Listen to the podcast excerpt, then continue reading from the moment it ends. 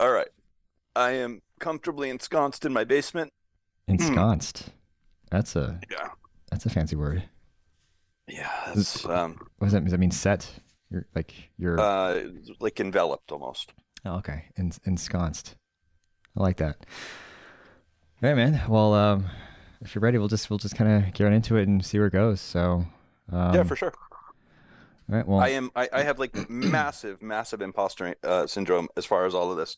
Because like there's I kept thinking to myself, um there there's gotta be fives of people who are interested in hearing what I have to say about dodgeball.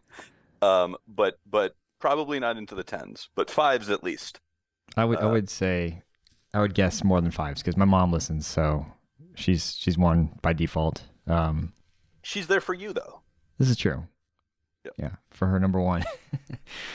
but uh, yeah, whatever, man. Let's let's let's roll it and see see where we go. So um, for sure. beginning in three, two, one.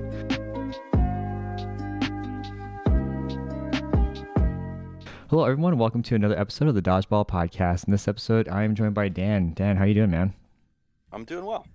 Awesome. And we were, you know, let's just get right into it. We were um, kind of just talking about, uh, you know, imposter syndrome and, you know, just, I don't want to say why are you here because I can tell you, but, uh, you know, it's, um, I, this, this, I, I guess I'll preface this interview with this will be more of a conversation. And that's kind of where I'm angling towards. So, for those of you that may not know you, if you just give us like a quick um, introduction and like maybe your your dodgeball origin story, you know, just just the the basics, and we'll go from there, man. Yeah, definitely. Um, so, you know, I started playing dodgeball uh, at 33, right? Um, and I I was already basically over the hill, you know, like so I kind of knew the the the limits of where I could potentially go. But there was this great thing about dodgeball, um, and I guess I can tell the the specific story of of how I found my way into all of it. Um, but I found my way into it, and there was this great leveling factor, right? Because everybody um, was sort of new, right? Like I, I ended up playing dodgeball the first time that I came back to it, um, you know, as an adult. Uh, after having gone over to UCLA to play basketball at, with 33 year old knees. Um, and you know when you're when you're playing um, with you know 21 year old kids or or younger um, who had been on their high school basketball team and had been good but couldn't make it to UCLA and you're there and you're 33 and we're never like that athletic um, you really start to realize like oh th- this isn't for me anymore right? Like I am definitively over the hill. But again the thing about dodgeball that was so cool was like yeah you absolutely had some superior athletes and certainly at this point like now you know in the present day you've got a ton of them. But back then it was like nobody was was you know a veteran of their high school dodgeball team right? Nobody had been doing that for for, for a long so you, you were all kind of starting from zero. And so that was that was the thing that that originally appealed to to um to me so much about it. Um as to the specifics you know uh, i have a friend named named mark who is highly unathletic, not engaged in really any athletic pursuits what, whatsoever. And one day I remember him saying to me, um, I'm going to go play dodgeball tomorrow. And I, I said almost literally, um, that sounds stupid enough that I'll go do it one time Nice. just so I can say I did it. And then I went and it was it was just amazing. Like it was so great. Like I, I still remember that day. I remember that I went out with Ezra Dubroff uh, and Dave Lindenbaum uh, shortly afterwards, and, and we had uh, Thai food and and uh, ice, I think uh, Thai iced coffees. Um, and I remember that my you know my like shoulder, my right shoulder was just completely wrecked. My back for the next like I don't know, a couple weeks. it felt like probably days. Um, and it was pretty soon after that I was like, okay, I'm going to do this as as much as I possibly can. Um, and you know, one day turns into two days a week, and then three, and then four, and then five. And I, I never really got all the way up to like the six or seven day a week level, but you know, I was playing all the time. Um, and this was sort of in a heyday for for uh, dodgeball in Los Angeles, and and that's where I was. I'm not there anymore. Um, but I think that's what I kind of am most interested in talking about. Um, in in this particular period of time that I got to kind of have a different perspective than I think a lot of people do on on this sport, which was in the transition from game to sport at that time. I think. Yeah, I mean that that's that's essentially where I want to go, and um, I'm thinking like, was this LA Dodgeball Society before World Dodgeball Society? Was was it them first of all, lads, as I used to call them? I, I had just missed lads, right? So okay. I um, we played at the very aptly named uh, Stoner Recreational Facility, which was like right around the corner from where I lived at that point. Um, and it was a, a, very interesting blend of people. You know, you had I, I, don't know the one guy who always sticks out to me, and we were we were never friends. like I, I, didn't dislike him. I don't think he knows who I am. I think if he were to hear his name right now, he you know from from this podcast, I think he'd be very confused. But it was this this guy Eric Audet. I was wondering if you're gonna say Eric Audet. I should have said it. I would have freaked really? you out. Yeah. That's so funny. I was thinking I mean, Eric Audet or Seabass. I was like, no, Seabass is a cool dude. Yeah, yeah. Yep. So, so to your question though, um, and I'll come back to Audet, but, you know, it was, um, it was after lads and that had transitioned to WDS. Um, you know, and the, the, the, the people in power at that point, power, I guess is a weird way to put it, but you know, it was, um, Costanza, um, Sum, um, and I think John Kleinbell. This is you know these are just random people from the past, um, but you know there were there were a handful of people. Howard Hahn, you know, and again, virtually none of these ple- people ever really played at the competitive level, right? This is all rec. This is all the beginnings of the people who became the people who are what dodgeball has become. Um, but this is sort of I don't know. It's sort of this is dodgeball's origin story as far as uh, what I was around to see. Um, and you know, I was always there, kind of cheering for the people who I thought had the ability to take it places that I just absolutely knew that I couldn't. Right, like, and I wanted to do whatever I could, at least at that time, um, to to be a part of of getting it to that next level. And I think I did virtually nothing to do that, but I really wanted to. I mean, if it if it helps, um, and this may come up again as we move forward in, in the the conversation, is I mean, whether you realize it or not, at least for me, um, you're a very encouraging individual, and you've been there for me without realizing it. Just to have someone that um, I, I want to say gets it because um, I'm curious how how similar we actually are. Um, but there, there, there are times where you know I would I would look to you whether it was a word of encouragement or just you commented on an episode or you talked about Ballast Day, where it, it helped me move along. And I, think one of the things I really want to drive home for this episode is just the the intangible things that you can't measure, but you know they're there, and that's that's kind of why uh, I wanted to reach out to you and and talk about it this season. Um, I just didn't get to it last season, but um, I think for most people, they, they'd be shocked um, with what, what the impact they actually have. Um, so, uh, I'm probably gonna say this often.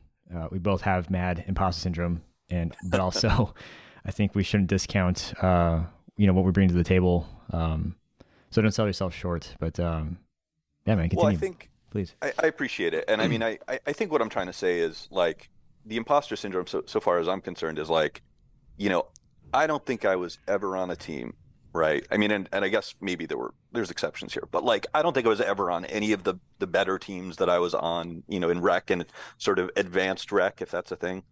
Um i don't think i was ever on a team where i was better than maybe the third best player on that team right? Right. Um and here i am on a on a podcast that's that's dedicated towards talking about people who were and and are sort of the future of the sport and and you know the it, it's hall of fame. And i just don't think that i have any any place in that sort of pantheon. But as far as you know, being sort of like a glue guy, as, as the expression goes, um, for you know the sport as a whole they're they're they're sort of like a Forrest Gump thing that I, I think I did have a little bit of you know um you, you know my wife uh Teresa um who played with us for a while and um you know un- until she finally was like all right I, I think I've done enough of this and that was after about seven or so years you know she was a karaoke host um at this this bar excuse me this bar called the Gaslight and that bar is sort of how these two people connected. One of whom was Danny Kennedy, an old teammate of mine, um, and Stu Contreras, who founded no- uh, Noda um, when he moved down to New Orleans. Oh, nice. Um, and so, you know, I don't know really. I mean, I haven't talked to Danny in forever, although I, I see her on Facebook, and you know, Stu I haven't talked to in a minute either. But you know, there's these these little things that it's like oh, there's that person, and you had a, a, connection with that person, and that person did these things, and these other people, and you saw them do these things, and you got to be there for it, right? And you got to see um, how these things started, and you know, it's been 10, 12, 13 years now. You get to see the uh, the real impact that some of the people you surrounded yourself with or were fortunate enough to be around um, got to have, and one of the things that I wanted to touch on, I was just talking to Teresa about this today, is like I looked to uh, maybe it was yesterday.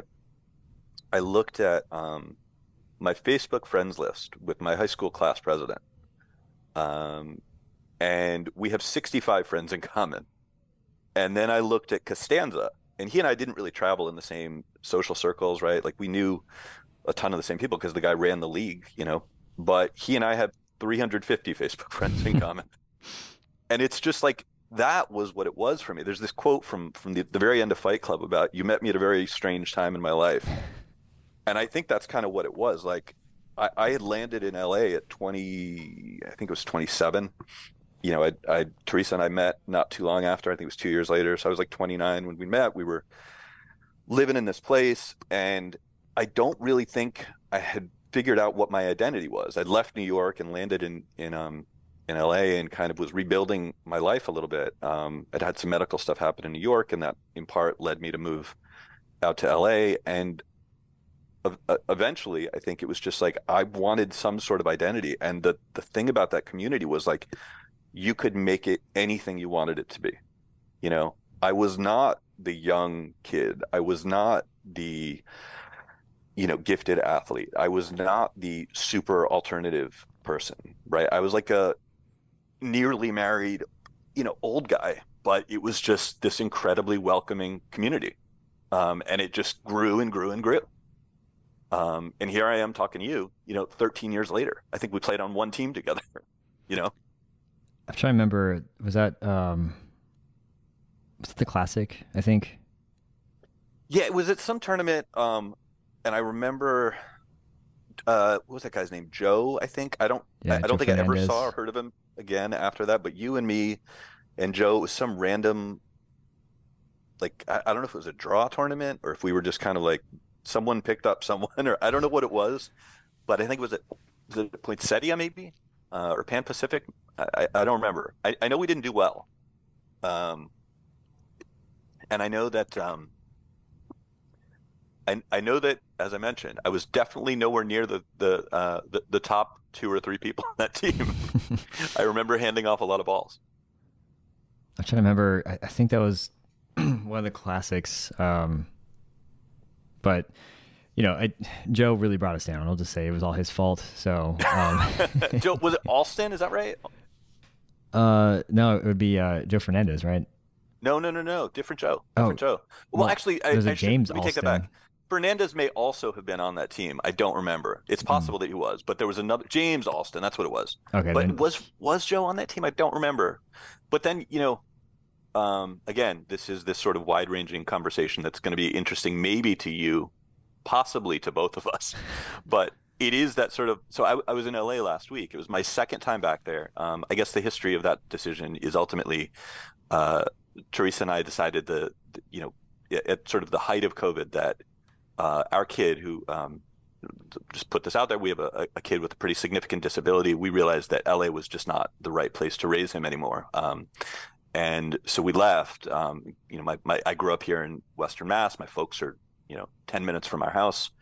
Um, so we moved back here, and um, this was my second trip back to LA just now, and so I was on a court um, in LA for the first time in forever, and I just remember standing there and thinking, how many hundreds, maybe thousands of times have I stood on one of these courts, um, and it it just it felt great, but I also you know it also felt like a, a different life. Um, and I think uh, that's a part of my message here as well, is for folks who are still young enough to do it. Man, you miss it when it's done.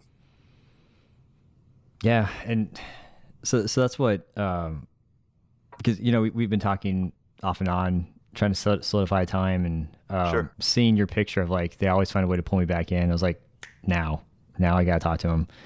Yeah, because that's I, I could say the same thing. You know, I I thought I was done around this time last year, and I got sucked right back in. And um, you know, having been overseas and, and doing my adventures, and you know, I talk to sure. some people and I say, you know, I, I treat every time I play on the court as it was if this is going to be my last because it very well could be. Um, knowing how much I'm going to miss it when it's done because um, it's just there, there's so much more than just chucking a ball at someone and dodging one. You know, it's it it's everything, and um, everything could include something as simple like kind of what you said earlier about um, you know running into Stuart Contreras, who actually I talked to very briefly uh, last year when we were looking at doing the uh, professional dodgeball thing. And so it's just funny how small this community really is, and, it, and yeah. how um, certain lives kind of connect with each other, and it, it, could all just be on the whim of a decision to play dodgeball. Because what did you say earlier? It sounded like a, a dumb thing, so you might as well try it. Like it was that simple for you. Yeah, it was. That sounds dumb enough that I'll try it one time. Yeah. Uh, just to say I did it, and then again, it was like, you know, one of the stories I always tell people um, who are asking about just how into dodgeball I was is, you know, I would, uh, you know, I, I've, been, I've worked in technology, although there, that's a whole side conversation, but I've worked in technology since maybe 2000, actually it's about 99 now. Um, and so I had this, this IT job where I would travel a lot. And I remember very clearly, um, this is, this is the team that I founded and captained for a long time in LA called Kenny Dodgers. Uh, this was in West LA, and um, at Stoner, uh, Stoner Rec. And I remember like it just seems so ridiculous to me now, but like my my management would try and schedule me, you know, to go on these trips out of town, and there was, you know, I would I would always like schedule them around our our matchups. Like, all right, I can be gone for this team, but I can't be gone for that team. I got to be there for this. and I remember very clearly being on a trip to Bend, Oregon, and like this was pre iPhones, right? So this is really crappy, like flip phones or whatever. So this is a long time ago.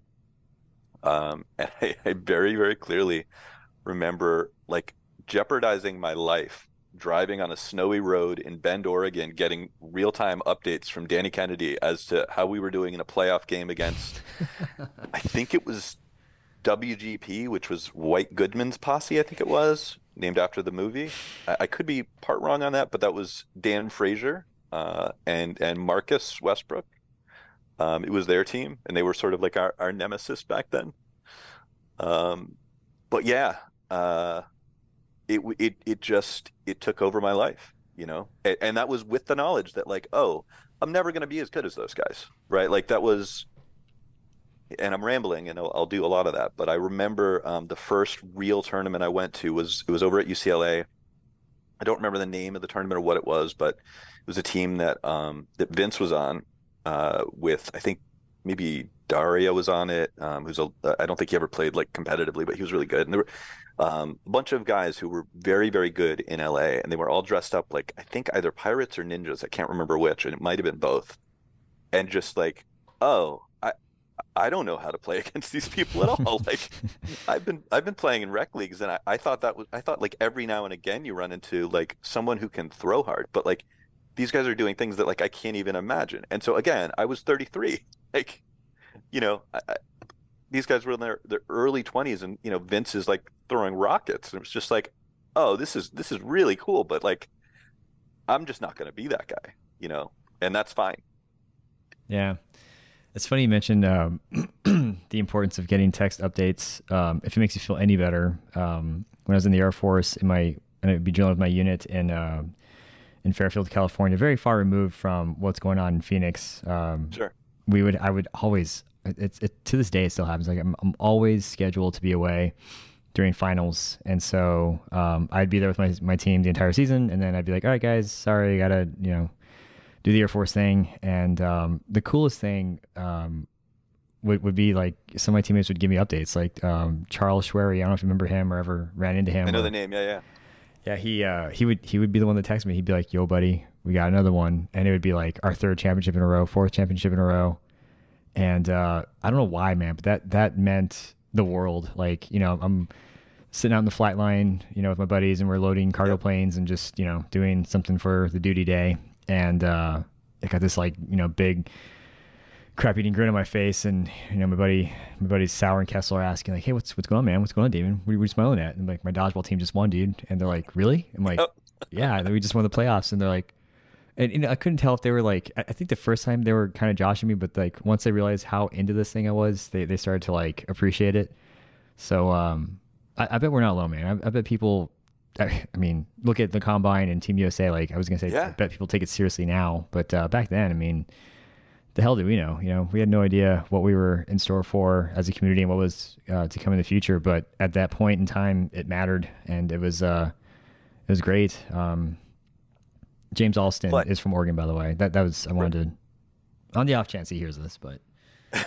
well, I remember, I remember again, like you know, it wasn't just like getting updates in terms of like, hey, we won the championship, right?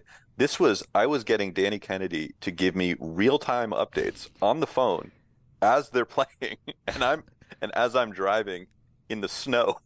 and like this this this was just like a playoff game. I don't even think it was the finals. I think it was just like the playoffs and you know but it was again it, you know it just speaks to um to how big a part uh, of of my life and in, in, a lot of ways you know all of our lives this was i mean i can think off the top of my head i mean i easily a dozen marriages that came out of dodgeball that you know that I know of. You know, not to mention, I mean, of course, all the breakups and, and mm-hmm. everything else, but you know, all of these things that happen. Um, this is a man. I, I wish I could dig up the article that I read about this a million times, but there's a specific um, there's a reason, right, that uh, everybody's best friend growing up lived within you know a couple houses of them, right? Or you know that your most meaningful friendships are essentially all made um, in like junior high and high school and and those sorts of things. And um, I, I think this was in like the Atlantic maybe a decade ago maybe 20 years ago I don't remember but it's it has to do with the nature of the interactions you have with people and the fact that in like in a school setting um, or, or or similar or in a neighborhood right you have frequent semi-random interactions with the same people over and over again right? It, it's not you go into your job and you sit at your cubicle and that's it. It's you go into the lunchroom or the, the cafeteria whatever. You go into the cafeteria you sit down and there's the same couple of people at the same couple of tables close by and then you see them periodically over and over and over again for years right? Same thing happens. You're in the same type of classes with certain people and and that's how you build real long-term friendships hmm. right? This sort of repeated semi-random interaction with people. And if you think about you know what it used to be in LA at least right where you have you know matches of 20 on 20 um, for for 3 hours and people are having such a great time that they're sticking around to watch the other matches whatever you have this incredibly ripe environment for building friendships. Um, and that's what happened. You know, it was the perfect setting for that, um, and and that's what came from it. You know, and it it it absolutely changed my life. You know, um, I don't I don't know what it would have been like if I were younger, um, uh, but you know that's why I'm I I spent so much time evangelizing. That's why I wanted to be a part of so many different things. I think at one point you and I talked about I don't know if I'm supposed to talk about this, but I was I was very eager to be a part of Ballast because it was like finally someone is doing something for this community, right? They're doing it directly for this community and they're not just doing something that's like organizing events, which is incredible and all the enormous props in the world to you know everyone who who does that hard work, you know, the the Jake Masons and um, you know, again the the Costanzas and the the Nicks and the Joe Colellas and all. I mean, there's too many people, and I've been out of it for too long. So anything I try and do is going to ignore a ton of people. But those people all know who they are, and they all know that their contributions are incredible, right? And and they they're doing it for free, and that's insane. Um, you know, the league managers, everything. I didn't even do any of that, right? Like I I was but you know, in the meantime, I was like lobbying the CEO of my company to try and sponsor Team USA, and like I wasn't playing on it, you know. But I really wanted people to, you know, to do stuff like that because um, I, I just I valued that community so much. It's weird what it makes you do, like, um, and see if I can tie this back. Cause I, I do appreciate you name dropping like uh, I forget the last name, Ezra. Um, you mentioned like a Dave Lindenbaum. Oh, Dave Lindenbaum, yeah, and and Ezra Dubroff, yep. yep. Dubroff, and you know, obviously I know Eric all day, all day, all day, and and. Uh, so, and, do you want to tell the story of, about? Well, I, I, don't want to get in your way of, of adding to the name drop list because there's too many that I'll forget. My memory is kind of a sieve. Oh, I mean, but someone has to tell the story of Eric Audet on this podcast if if if um if nobody else before.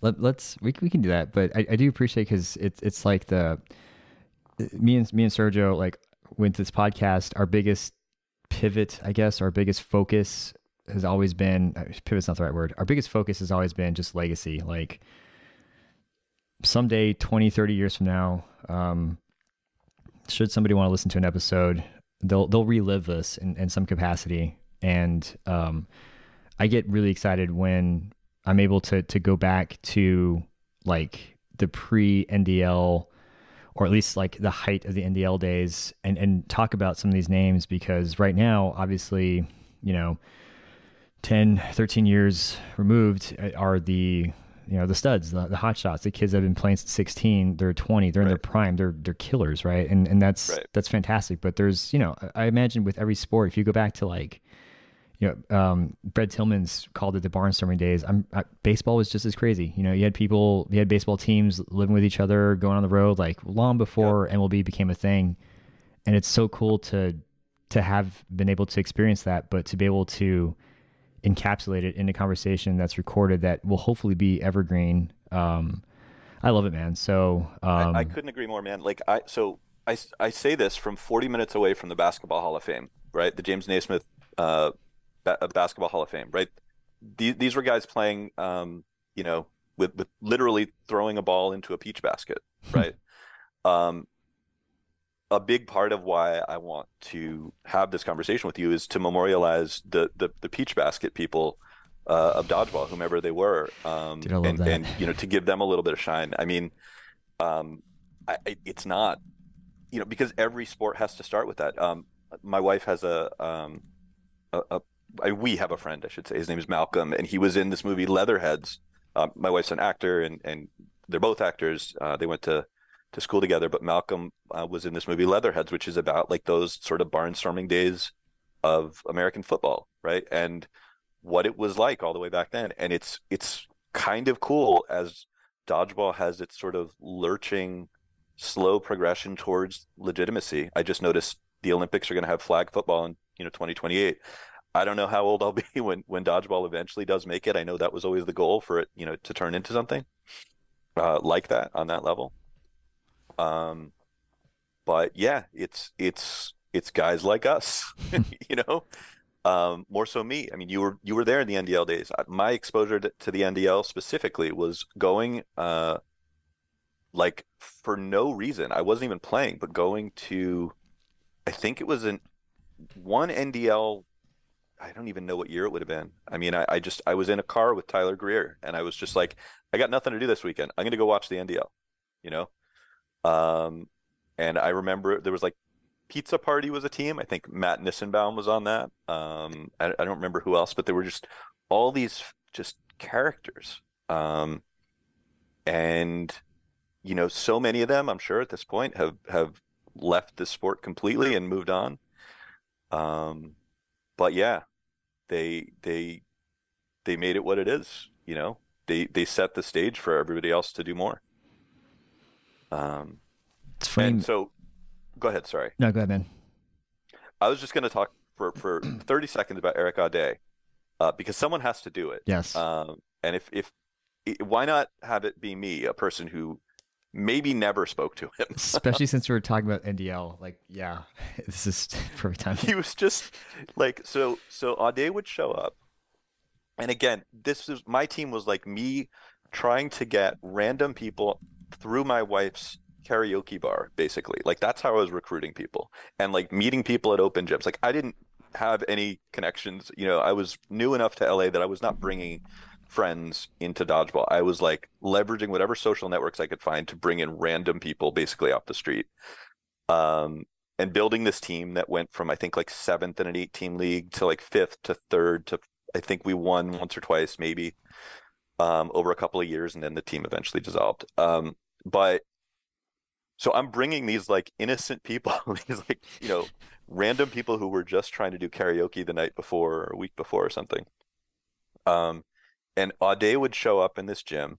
He was inevitably and invariably in like bag, not not like baggy, but like just motorcycle boots um, and jeans. Uh, the boots definitely weren't baggy, but the jeans were sort of like I don't know. He just looked like kind of like a um. He looked like the the bad influence in like an 80s movie kind of have you but seen like not 80s but he just had that like bearing to him you know? And he would show up on his motorcycle always in a white t-shirt and the jeans and the boots and he he would just just I don't I mean I'm sure that Vince and and you know that's sort of my reference point. I'm sure that those guys throw roughly um as hard probably significantly harder. I'm sure that Ketchum is absolutely throwing harder but there was something about this just this look that Audet had on his face all the time that was just like, I, I'm here to kill people. Like I'm just here to fuck people up, pardon my French. Um and uh yeah, I mean there was there was one girl who he hit in the face, I think who was um a friend of mine's like girlfriend or wife or something and just he just drilled her in the face you know, this girl who didn't know what she was doing and had no apologies and she like stormed across the court and was trying to like hit him with this axe motion of like both hands. Like he constantly it. Was just like it was constant. And he was he was the only player at that point who was really like that at least where we were. Um and he was sort of legendary for it. And then he eventually i guess supposedly um accidentally smuggled heroin into Pakistan and ended up in a Pakistani prison for a while. And there was a story on like the independent discovery or whatever, like the ID networkers. I don't know. Things things kind of derailed for, for me in terms of my understanding of it after dodgeball. But he was just an incredibly intimidating, glowering presence across the court. The, the court, just this malicious, like, I, am here for blood, dude. Um, I don't know. How's that? How's that match up with your recollection? I was, I was you got all of it. um, I, I was going to ask if you'd seen Stranger Things, uh, Sure. season three. Billy, he reminds me of Billy a little Yeah. bit, um, but angrier and not redeemable um, than I know of. but well, yeah, the funny thing is, he and I were never Facebook friends. My friend Richard Crouch uh, and my friend Jason Lord, who were on Kenny Dodgers with me, um, they, I guess, became friends with him outside. Like, and they went and played poker with him, and you know all sorts of stuff. And uh, I would hear stories about like the the poker games and whatever. Um, but he and I were never friends or friendly. We weren't. I, I don't think I registered for him, um, so it wasn't that either.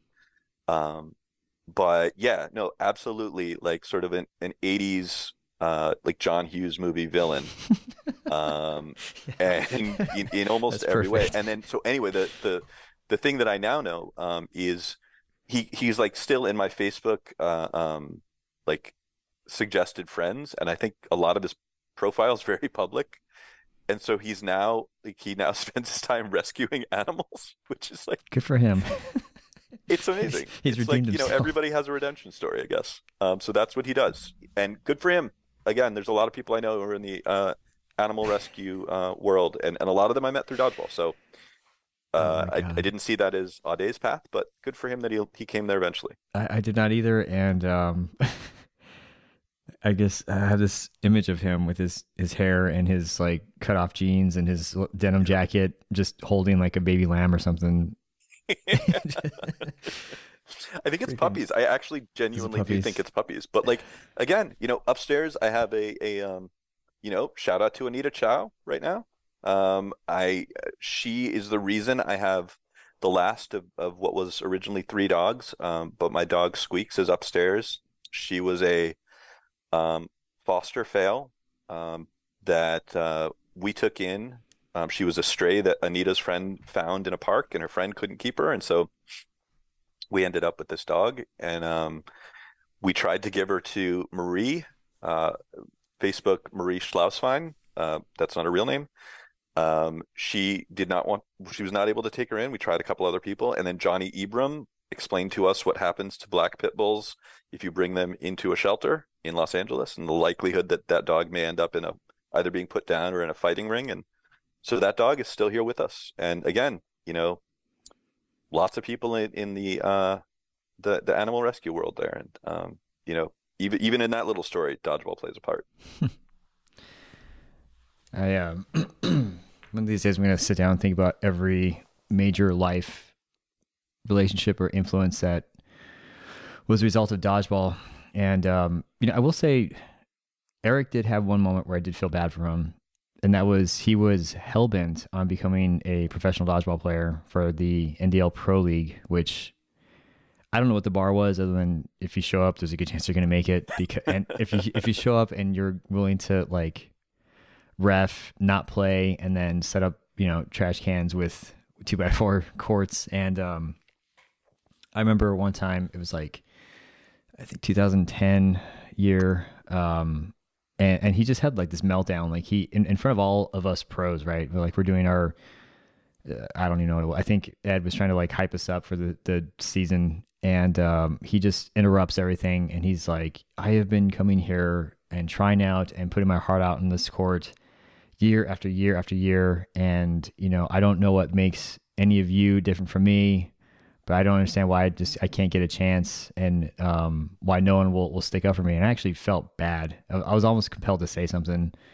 but like you know the mob mentality i chickened out because every all of us were just silent listening um right because we didn't really I, don't, I hate to say it now i actually feel really bad still like we didn't want to associate with him because you know we still thought something was going to come from this and uh just herd mentality and it's actually something that bothers me now that i think about it and talking about it out loud because i did want to stick up for him because it's like everybody deserves to be redeemed in my eyes um you know well some people just really mess it up and they don't but for the most part um, especially something as trivial as the you know fourth season of the National Dodgeball League Pro uh, season. So Right. um, I, I feel like maybe that and spending time in a Pakistani jail might have like opened his eyes a little bit. So well i'll tell you i mean that actually touches on something that's that's particularly you know as I, i've lived a couple different lives i think right like i had my normal life up until i was uh 26 27 and i had the first of what would be a, a, a several years of, of seizures actually um, totally controlled with medication right now. I haven't had one in over 15 years.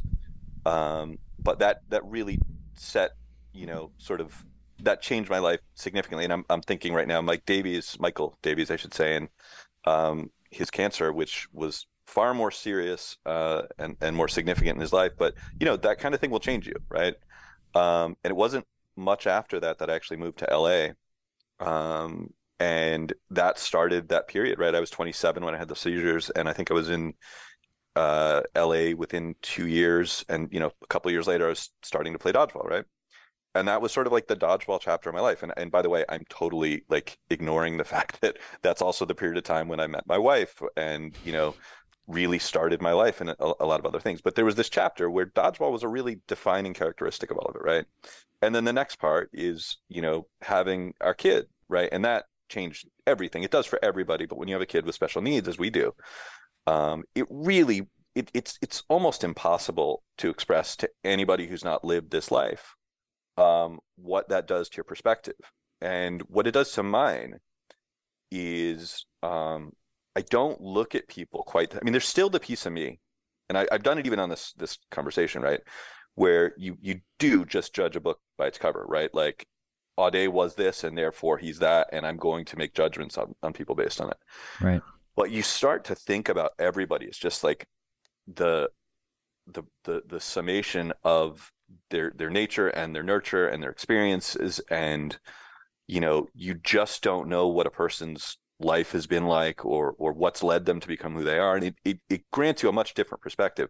You know I, I, I think a lot about the judgments that people will have for my kid i mean i think about this all the time um, when he gets to you know the age at which i was starting to judge people which you know we we do when we're you know i mean in elementary school i mean and, and he is but um you know we we do certainly as we get older and and people you know start to impact things. And i know that i did that when i played dodgeball right? Like i judge people for everything whether it was their skill level or it was you know how they interacted with other players. There was always like the weird guy or the this or the that or whatever.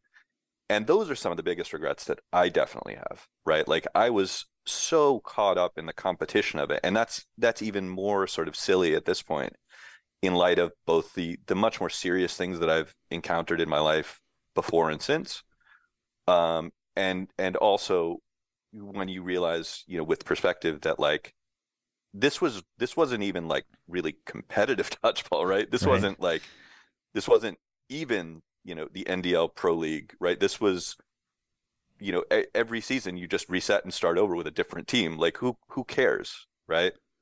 But you care about the things that you care about at, at, at a given time. Um, and so anyway, but I, I, think the the thing that I try and I, I try to learn and, and remind myself of all the time because that very judgmental person is still in me is I try to always question those things. Because to your point like who who the hell knows what made Eric the way that he was? But he I, I, I suspect he's probably really not that bad a guy you know? Right. Um but I definitely had a, a view of him that that you know sort of treated him that way. Um, as as did a lot of other people to be fair.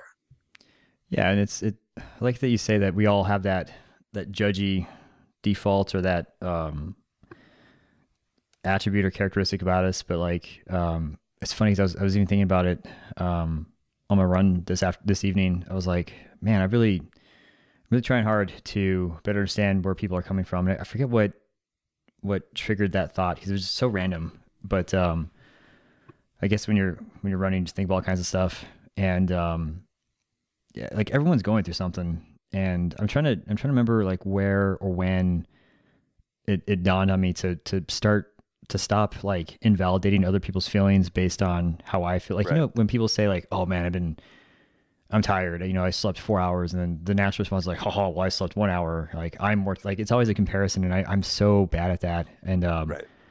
you know, I'd probably even do it on the podcast, and I, I don't mean to. And um, one of the things that I've been trying to work on for the past five or six years is just stop dismissing people's feelings. And I, I'm wondering if maybe talking to people for hours and hours on end from all over the all of the U.S. and some of the world, like not not definitely not as well versed as Sergio is, but I wonder if that's like kind of helped me a little bit, but also all my experiences in the military and just realizing like we're all very complicated folks. And um, when you actually like sit down and chat with somebody for, you know, more than 30 minutes or so, you really get to know them and you realize like, yeah, there's a reason why this person acted this way. Like there's, um, there's one individual, I'll, I'll just, uh, I don't know if I call, want to call him out. There's one guy who is notorious for being brutal and like when you listen to his episode, you understand him a lot more. Like, oh, I understand that. Like, most people like were picked on, and that's why they have this certain like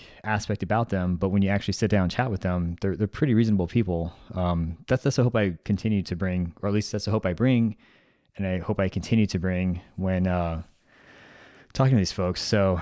Um, but I'm still not gonna let go of the uh, the John Hughes '80s villain for for Eric though. That's I mean, it's good. look, you know, to the to the same extent, right? We are all ultimately human, and we are all ultimately allowed to be a little bit uh, uncharitable at, at moments in our lives. You know, it, it's it's okay to do that. I mean, and the the the physical description certainly matched, and he certainly did represent a certain thing. I think what I feel worse about are all of these, and you know, I'm like I'm not a particularly imposing physical specimen, right? Like particularly now, you know, I'm I'm 47, um, you know, and huge shout out to Dave Benedetto, by the way. Um, and and a, a parenthetical. I think he and I are currently not on speaking terms, which I think is my fault actually.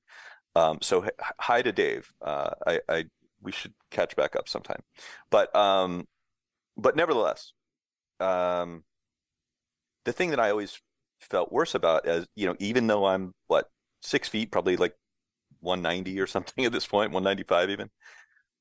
I, there were always these sort of squirrely kids on on the dodgeball court or whatever, and I just I I I would sort of like really take way too much out on those people, and it really would like bother me in some weird way. Um, and it made it made and makes no sense, right? It's like these are people who are just coming out to play a game, right? At this level, particularly, these are just people who are out here trying to have fun, and I'm like, I, I need to teach this person a lesson about coming onto this court. And it's like, who who am I? Like, yeah.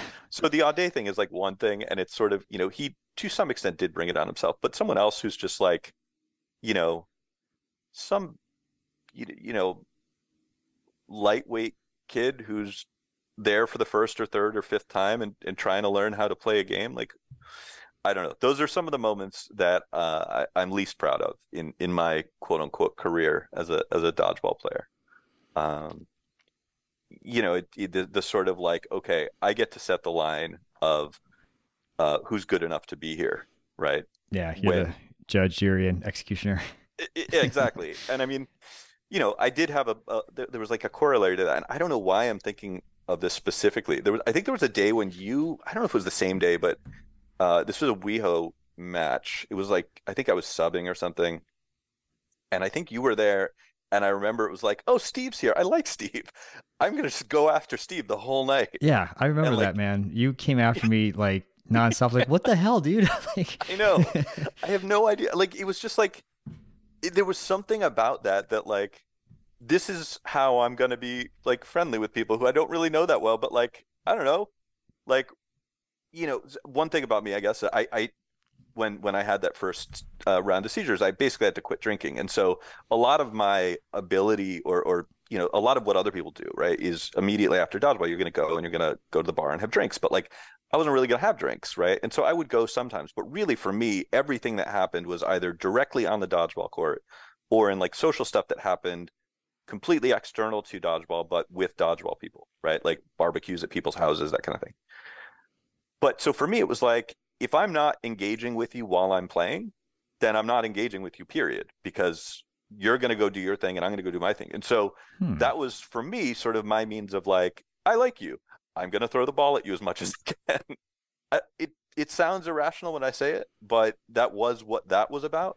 But the other part of that very uh, weird story is that I remember maybe it was the same day Glenn Speicher was there, uh, and I remember just going after him for like the whole time. And I, I remember in in listening to the Michael Davies uh, episode the other day, he was talking about how great Glenn is, and he absolutely is. And I remember just like for some reason I decided to go after Glenn for a whole night, and Glenn eventually was just like, just he was just. If Glenn remembers who I am, he he was very very over it uh, with me by the end of that night, and he just I mean he just kind of turned it around. Was like, all right, now I'm just gonna just destroy you for a while. but like that was I don't know that was what was fun. You know, it was either like pick on people who aren't my own size or try and go at the people who are at least as good or significantly better and see if I can level up. That was kind of I think what I when I did it well, that was what I was trying to do.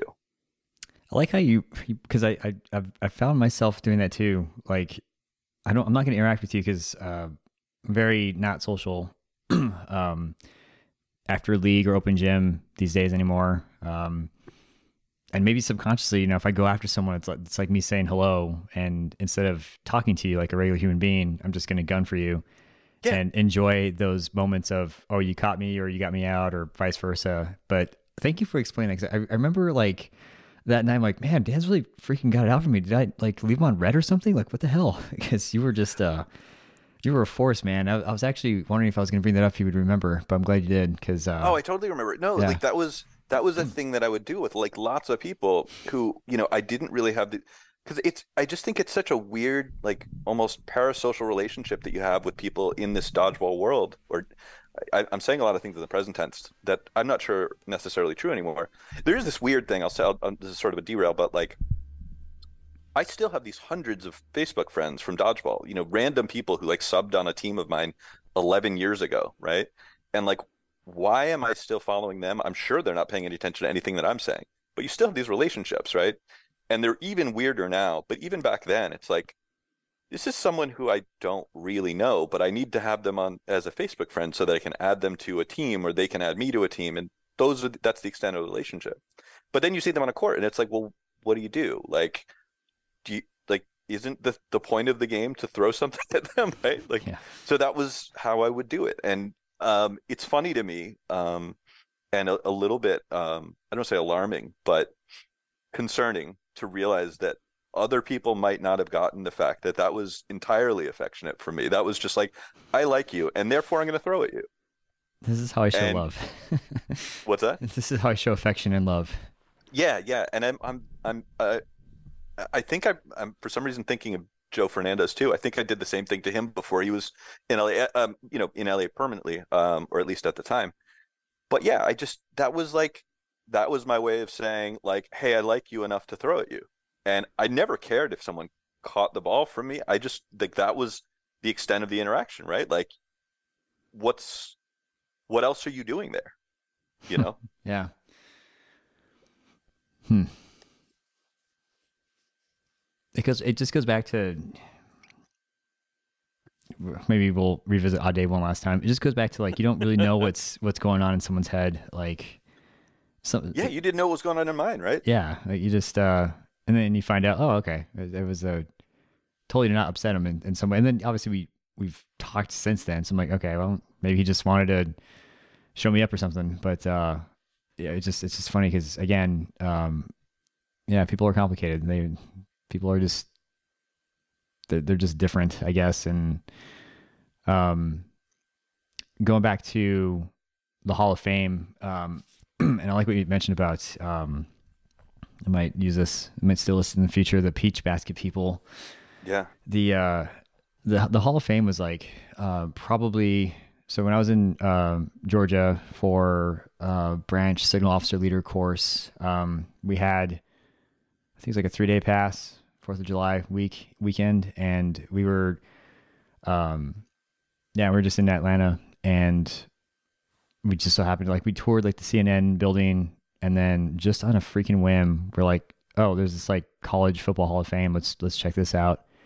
And I remember like going through it with, with my buddies then, and I remember just like staring at this like random dude's uh, jersey, and this jersey is probably from like the 20s, 30s, like way, way, way back in the day. And um, I, I remember like we had done one season of the Dodgeball podcast. This was with Brett and Steve, and so we did like our quick 20 15, 20 minute episode blurb, just like a, you know, a, a, not even so much a who's who, but what's what of dodgeball.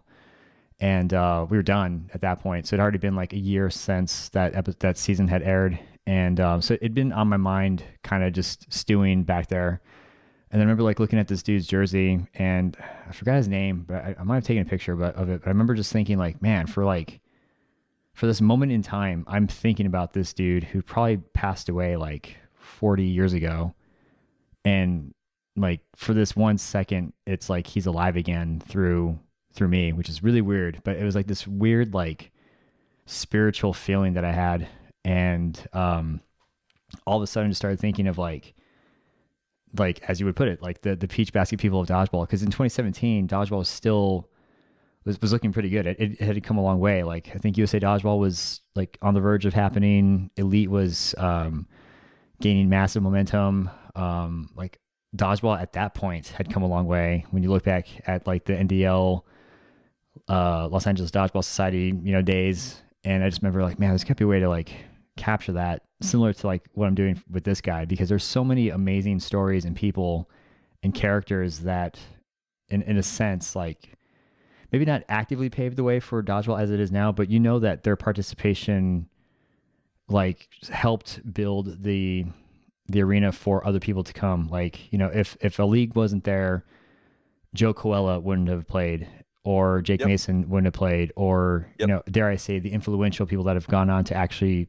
elevate the sport. So it's like their their presence helped in some way, and so to be able to, like I said, like crystallize that was like, I think like the next day I went to the PX and bought like a a crappy little mic and started like writing a script. I'm like I don't know how I'm gonna do this, but I definitely have to start this with like, you know, Eric Tillman's like one of the OGest Yeah, of OGs to, Red to Truck. get this going. And um, I'm so glad I did, man. And like that's that's kind of why I was like really looking forward to this one because I knew we, were- we would talk about things that aren't the typical like, oh, well, what's your favorite uh, elite team or what is your number and why? And I'm not like more making fun of myself, like. know, but I think that there's first of all there's there's absolutely and should be a place for that, right? Like I I had my brief dalliance with that with um with Tyler's uh uh was it the Dodgeball Tribune, right? Like I helped edit that for a while because right. you know to me it was like look I I never you know I I was barely at any of those events whether as a spectator or otherwise. I didn't know the the majority of these people but like you know I had a career in journalism for a, a good long while. That's kind of wheelhouse stuff for me. And I could make that little thing better in my own little way um, when I was not going to be on one of those teams, right? Um, so, you know, contributing in some small, small way to, um, you know, uh, you know, lifting up those people who, in the, the rest of their life, are are you know furniture designers or you know, uh, people in event planning or whatever, but giving them this thing where it says, no, no, you matter in a different way, right? Yeah. Like your your life isn't what your job is. You are this, you know, this great dodgeball player, right?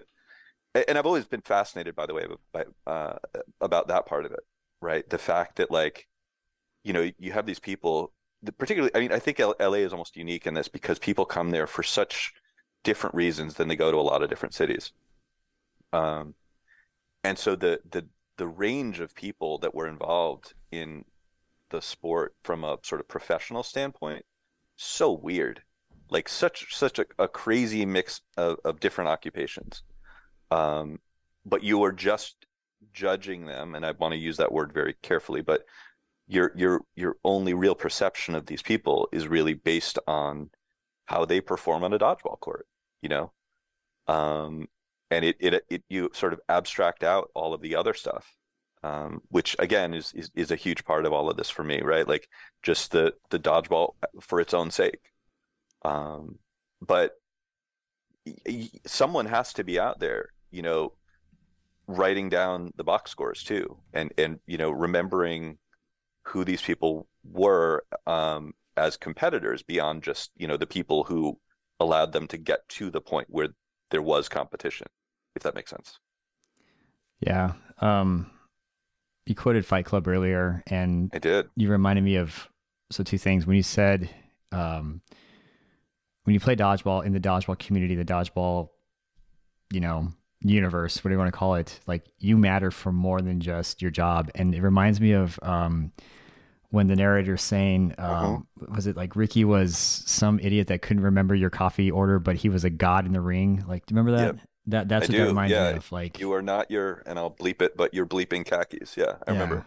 I, so that that's uh, I mean, you know, we're all um, in various career fields, and, and some are just getting started, some are established. Like it, it's pretty wild. I imagine if we were to to flip the script, so to speak, and instead of looking at like um, first person that comes to mind is Shota from I think Atlanta, amazing dodgeball player, very very you know trending on Facebook, so to speak, at least on Yeah. my feed. But you know, what does he do in the in the in the real life in the, in the civilian world? And then um, if you just do that across the board and start looking at them through like we have a bunch of accountants here, we have a bunch of like um, you know all these all these various folks, and um, it's just crazy because like for three hours a week, some are you know collectively two weeks out of the year, you know, they're they're big names, and that's you know that's a feeling that um, I, I don't know if you get that anywhere else. Like you know, if you look at softball, pickleball, um, volleyball, all these like recreational leagues, um,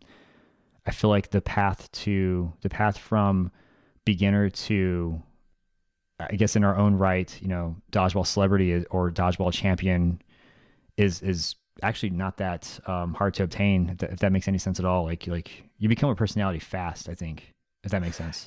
Yeah, I, I, I, I definitely, definitely do. I mean, I think that the Fight Club um, metaphor is really apt if you think about it. I mean, it is this sort of underground thing. I mean, especially when you're talking about, you know, like Kenny Cox and you know the the like uh, underground garage, dodgeball yeah. in the in parking garages. Like I always thought that was just like completely wild. I mean, at least you know in LA, like when I was introduced to it, it was like, I mean, you're in a gym, you know, um, but like trying to explain to people that no, no, no, like they, yeah, these guys they play with like an 8.5 inch ball and like really mangle each other in a parking garage was always hard for me to like explain to people. Um, and you know, the, you know, I've shown so many people. Um, I don't know if he knows this. I, I, I mean, I, have known Vince a long time. We're, we're not. I, I wouldn't call us close friends, but, um, you know, I, uh, I've shown that one headshot of him just annihilating that one kid. I think at NDL.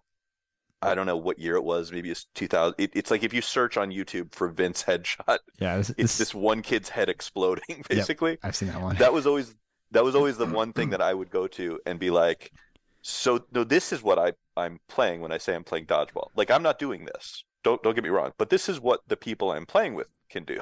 Yep. Um, and that was the thing that would get people to be like, "Oh, I'm not I'm not laughing in, anymore." like, I get I okay, I get it. Um, there's a. And, oh, sorry. Sorry. Go, no, no. I was I was just going to add to that that essentially, yeah. I mean, with within the sort of professional ranks, um, if, if you want to say that that's what you know USA Dodgeball is now, um, or what used to be Elite. Um, you know, within there, there's there's these sorts of names and and um, this sort of celebrity that you develop, but it happens also on that much uh, uh, lower sort of rec level. You really have you you develop a, a personality and a a character and a reputation within the sport really fast. You become a person who gets respect or who's you know sort of class clown or you know is a great catcher um, or a great this or whatever. And those things really happen fast and become these cool like defining characteristics. And when you go to to your i don't know to your job at the grocery store the next day you're still an incredible catcher right? And like you get to bring that with you and that's pretty fucking cool. Pardon my french again. Oh good man I remember um, when I was overseas, somebody had showed me. Uh, it was it was basically Vince's highlight reel of him just destroying people, and it opens up with him suiciding uh, my friend Tina, and um, it's like like I don't think it was meant to be malicious, but it just shows like the intensity of dodgeball. And yeah. people would reach out to me and they'd be like, "Hey man, do you know this guy?" I'm like, yeah, that's that's Vince Marchbanks. Like I've I've played against him for years. I, that's Tina. Right. She's one of my best friends. Like I I am friends with these people, and they'd be like, no way, because you know they see like the the thousands of views. I'm just like, that's actually really freaking cool. Like people that have nothing to do with dodgeball in a completely different environment are recognizing dodgeball. Like it's it's starting to circulate now, which is which is such a cool thing to see. But it's also like yeah, no, me and um, Vince, just, you know, he designed one of my uh, Rec League logos once upon a time, or you know, we, I've talked to him on the podcast a few times, or you know, all these people he's just like destroying, like, you know, that guy, know that girl, know that guy. It's, it's, it's such a cool yeah. feeling. Well, the um, the person, the woman who designed my, so I um, I, when I when I left uh, L.A um, I had a, a dodgeball sized hole in my life to fill, and I couldn't just fill it with my family. And so I started this this creme brulee business, right? Like that was, and, and to some extent, there was a little bit of like, I, I think there was a little bit of Ballasté in the background there. It was like I'd been sort of, I'd noticed that like you'd managed to pull off this entrepreneurial thing, and I was like, I kind of always wanted to do something like that, and I I was, sort of had a thing in my head about like you know, Steve did that thing and that was cool that he did it. And here's the thing that I could do. So anyway, I did it. But the point of this digression is that Alexis Lowry, uh, now Alexis Disler, um, who was on those early teams in West LA with me, she designed the logo for my the for Creme LA, which is um, a business that uh, my wife and I own out here and, and have been kind of growing. Um, and actually, we were going to bring a bunch of product out to uh, to Boston this year. Uh, couldn't quite manage to do it, but might do it next year. Yes. Uh, but but the point is like you yeah it's it's these people also do other things in their lives you know yeah. um and and you, you know them through the one thing but over time you get to know them in the other things and you know the incredibly talented people who are out there you know Joanna Munoz as a as a graphic designer. Um, you know, I, I could go down the list. I mean, I was with Nevin Densham, who was one of the first people I ever really saw play. He was who kind of forced me to go and play this past weekend. Um, or, I'm sorry, la- last week in LA. But you know, the him and Nina and these incredibly talented uh, uh, screenwriters and whatever. I, I think that the the thing that blossoms out of dodgeball again is this like you meet these people on the court and that is great in and of itself and they get to take with them those those characteristics as whether they're an arm or whether they're a catcher or incredibly like you know the the Giovincos or whomever who are these incredible like acrobats whatever but then again it, it kind of expands out into that part like so that the dodgeball piece touches into their their everyday in a way but then their everyday comes back into dodgeball and you start to get to know these people as people. Um, and then they become your social circle and then they become your whole social life which is i don't know it's just such a such an interesting thing. It really is and you know, i'm glad you started this um, with like you had a dodgeball size hole in your heart um, when you left la because that's that's always one of my um, last questions when I'm interviewing people. It's like, you know, what does life what does life look like after dodgeball? Is there life after dodgeball, right? And it's like, you know, I'm usually talking to, you know, some kid or, or somebody that's clearly got, you know, a good five or six years left before they really start to maybe decline or, you know, they're their twilight of their career, right? Because I'm always curious because it's, it's like, what, like, I ask that question because I'm trying to get and gather ideas for what I'm going to do when this is over with. because it's well first of all my whole career was the twilight of my career. Um, that's the important thing to start with right? Like you know um, I, am gonna do my my my level best to name drop a, a, couple of other people in here. And you know i was i was around when xander was just you know christina's kid right?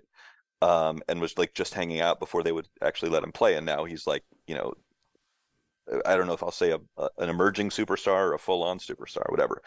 But i mean i have you know my brother's kids are Xander's age and like there's no way in the world that I would have felt comfortable just like hanging out with my nephews in the way that I sort of did with Xander uh, a, a, little bit, right? Like I'm hmm. like, you know, at that point I was like 40 or something and he's like, you know, 17. My nephews are, you know, the same age. Um, but hmm. there is that sort of that equalizing thing that that dodgeball did for you, right? Like, yeah. you know, you're just you're all the same age when you're playing, right? Um, anyway, so what is dodge? What, what's life after dodgeball? I mean, uh, let's see. Well, first of all, I um, started. I I think I was like almost at my best when I hit about 40, 41. Like I was, I could still throw really hard. I I kind of learned how to like whip the ball better and throw a much better curve. I, I was still throwing about as hard as I ever could around 41, but that's when I started breaking things um, or spraining things like fingers and whatever. And I started feeling my knees start to like do weird little like, if you had gone another half an inch in this direction, that was going to be it for this knee, right?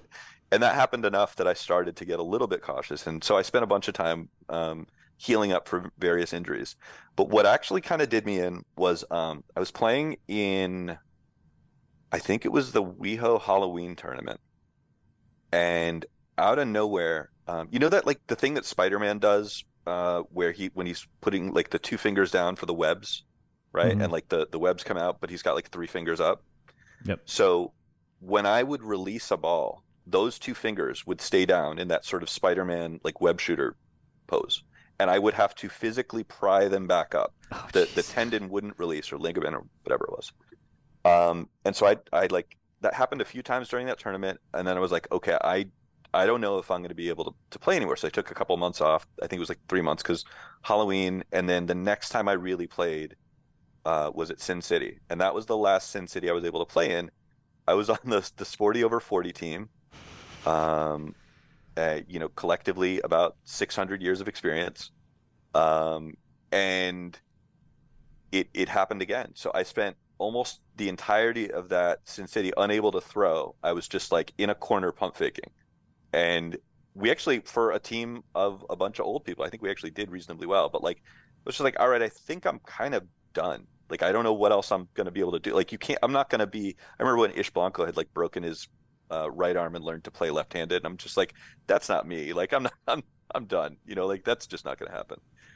Um, so anyway, uh, I, I, was at that, um, that Sin City and I think that was not long after that that COVID hit, um, and I had decided to have like one final farewell season because right, like you know, I think uh, Sin City's in January, and so I'd signed up for one more West LA season, and I remember sitting there on the sidelines thinking, this is going to be my farewell season.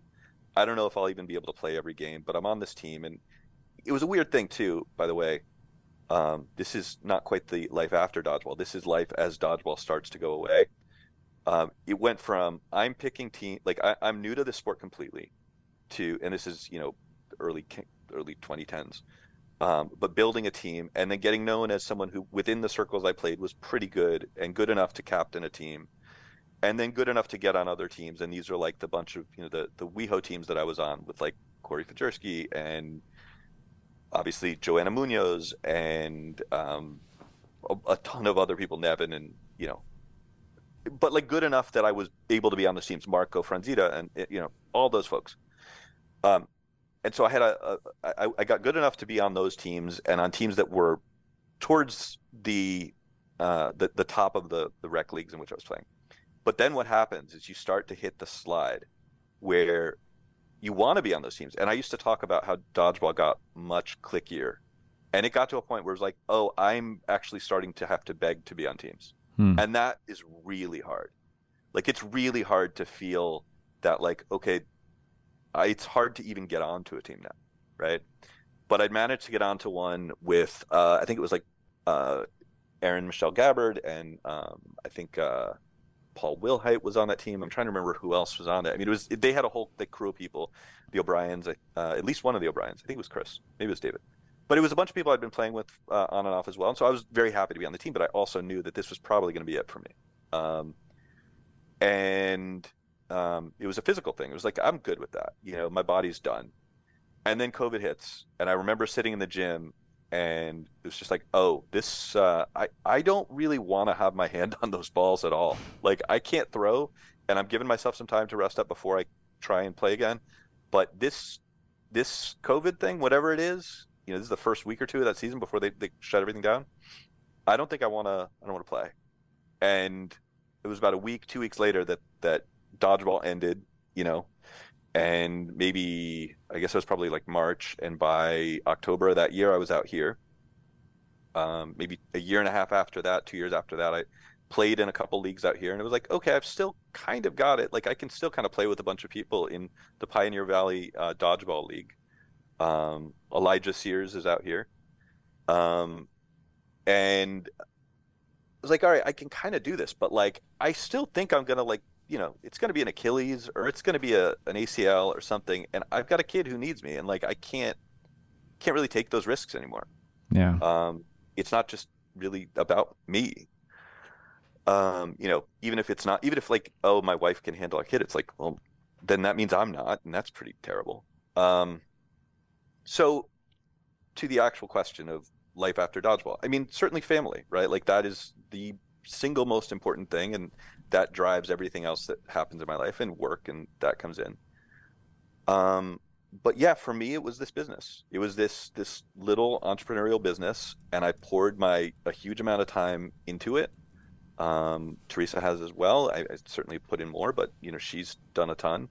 We've built a crew of people. We have you know we've sold i don't know 40 50,000 jars of creme brulee to uh, a, a, you know a New England wide audience of people Nice. Um, and I think it, it fills the same kind of space and um, provides the same sort of sense of community in a different way. You know, we sell a lot of product at farmers markets and, and various different events, and you get to know the other vendors and you start to build some sense of community there. And it's not the same.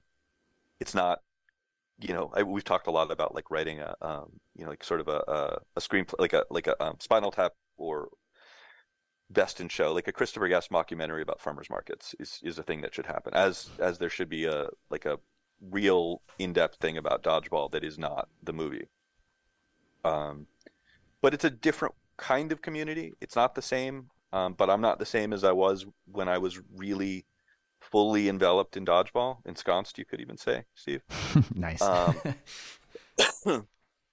but yeah it's it's hard it honestly is like it's you i really miss it I, I really, really do. And like every time I think like, oh, I could go back and I could start again, it's like Dave Benedetto is a unique, unique individual. Uh, you know, George from uh, um, L.A. Uh, I don't remember his last name, but George, who was like, I think he was older than Dave and was still going, but like that guy was a physical specimen too, in a way that I just am, am not. Um, it's hard. Uh, I, I wonder a lot, and and I don't know if I'm giving like way too long an answer to this question, but I think about how hard it is for a guy like me, for whom it was really just like an outlet and a social thing and whatever. And then I think about the folks like, um, and, and I'm I'm taking nothing away from anybody here, but like the guys who are really really good, you know. Um, I've mentioned him a hundred times here, so I'll just say Vince again, for example. And I know that there's the circumstances of his at least having taken a step back from dodgeball are, are, are very unfortunate. Um, and and I totally understand why he would want to, and that it may have spoiled dodgeball in a lot of ways for him. And uh, but I think when so much of your life has been consumed by being you know close to the best, um, you know Nate Kreider's another of those guys, and obviously my focus is very L.A. You know I think of like Eric Radke, who was on all those you know those Doom teams or or Ish Blanco, whatever, and I it's like you know, this was like an escape for me, but it wasn't what it was for those guys. And a lot of them have started to move on, and I wonder what it's like for them. You know, given how hard it is for me and my limited, uh, you know, by comparison experience. Yeah, no, that, that's especially now when the world stage is beyond the Tarkanian Academy in L- in, in Las Vegas. Yeah. You know, it's it's people are watching, and it's it's a big deal now. And um, you know, it's it's it's cool watching because we have some solid players from from Cactus here in Phoenix, and it's really cool seeing some of these players like uh, like Cam, for instance, for for for example, um, mm. four or five years ago, he had no idea who he was. Now he's making the roster, and I would I would wager, you know, within the next two three years he would be well known and um, I've seen that with up and coming stars as well but I've also seen that with Katie Sanchez who you know yeah. is you know been playing for a long time and is still a monster and still like just always fun to play against because you, you don't know what you well I would say I guess I can't say I don't know what I'll get with her because she's always in my head but I love that but right. then to know that she's still repping you know Team USA is like that's so cool. But then what are you going to do when it's over? And, and, and, I don't mean that in the sense of a buzzkill. It's just like, help me figure this out because, you know, I, I've been playing dodgeball for about 20 years now, if you want to count what yeah. 2003 was, where it was just me and one of my best friends, Logan, and, and Nick and Mike, and we were throwing uh, dodgeballs at this, this, what we used to consider a giant back then, Mason Shank. We were just throwing dodgeballs at him at two o'clock in the morning at the U of A lawn because we are trying to play dodgeball, but that just that deteriorated. So we didn't really get a start until 2004 in our own little underground setting, and uh, w- without sounding lost, um, I, I, have no idea how to feel that. You know, um, and yeah, I mean, I think yeah. I, Michael Jordan has found other things to do with his life. You know what I mean? Yeah. You'll fi- you'll figure it out too. Um, and I, I, will wager that he probably had more of a commitment to basketball than a little than bit more to dodgeball. so, uh, you know, all is certainly not lost. Um, I think it's important to cherish the time that you have in in any pursuit that that matters to you. Um, I do with you know with with this little business that we have, um, but I don't know that I'll do that forever. You know, I um, I, I you know you should absolutely you know, I, I, I used to tell this to all the younger players who are around me, like enjoy this while you can, because it won't always be there. But that's literally everything, right? That's not just dodgeball. Like, you know, um, I've had some relatively, you know, unique is not the appropriate word. I, have had a lot of exposure to really uh, life altering things in my life and in the life uh, the lives of, of people I, I care about. Um, and nothing's guaranteed until you know past past the day you're doing it, right? Like, yep. um, whatever, whether it's a medical diagnosis or you know something happens to someone or whatever. So I think it's it's just incredibly important to um, to enjoy it while you can and not spend your time thinking about the next day or the next week or the next year.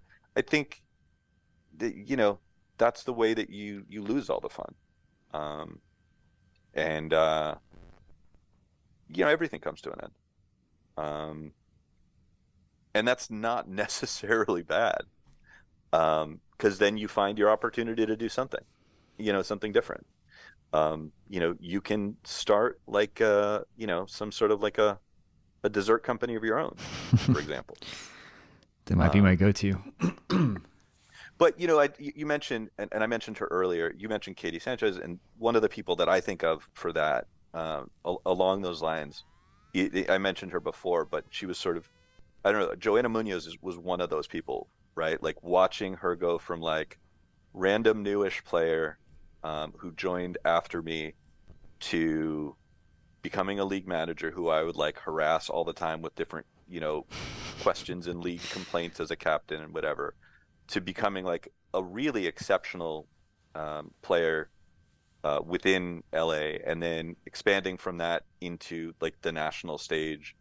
And I don't really know like she and I aren't really in touch uh, at, these days but um, you know I don't think she's doing it at the level that she was before but she's got this like thriving business that uh, in in graphic design outs, outside of dodgeball, and you realize I think at the end of the day that that dodgeball is a part of the tapestry of your life, right?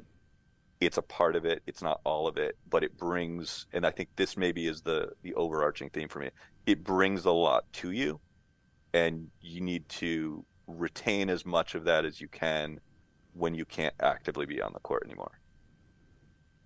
Well said thinking about my Steve Damon tapestry, and it's like army and dodgeball, and uh, in in a this is the first time I actually thought about this in in a weird way, man. That that's almost like almost exciting because that means there's hopefully you know as long as I don't like die tomorrow, there's there's room for something else. Um,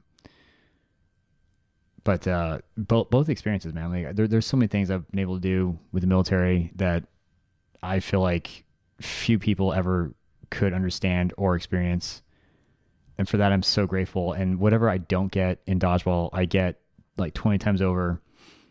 Um, in that respect, so you know, for me, it's like for for for me, dodgeball is like how do I how do I just stay active and how do I stay competitive? And I've I think I also have it just in my in my genes. My my dad still plays softball. He's like pushing late 60s. My grandpa played until he was like 80.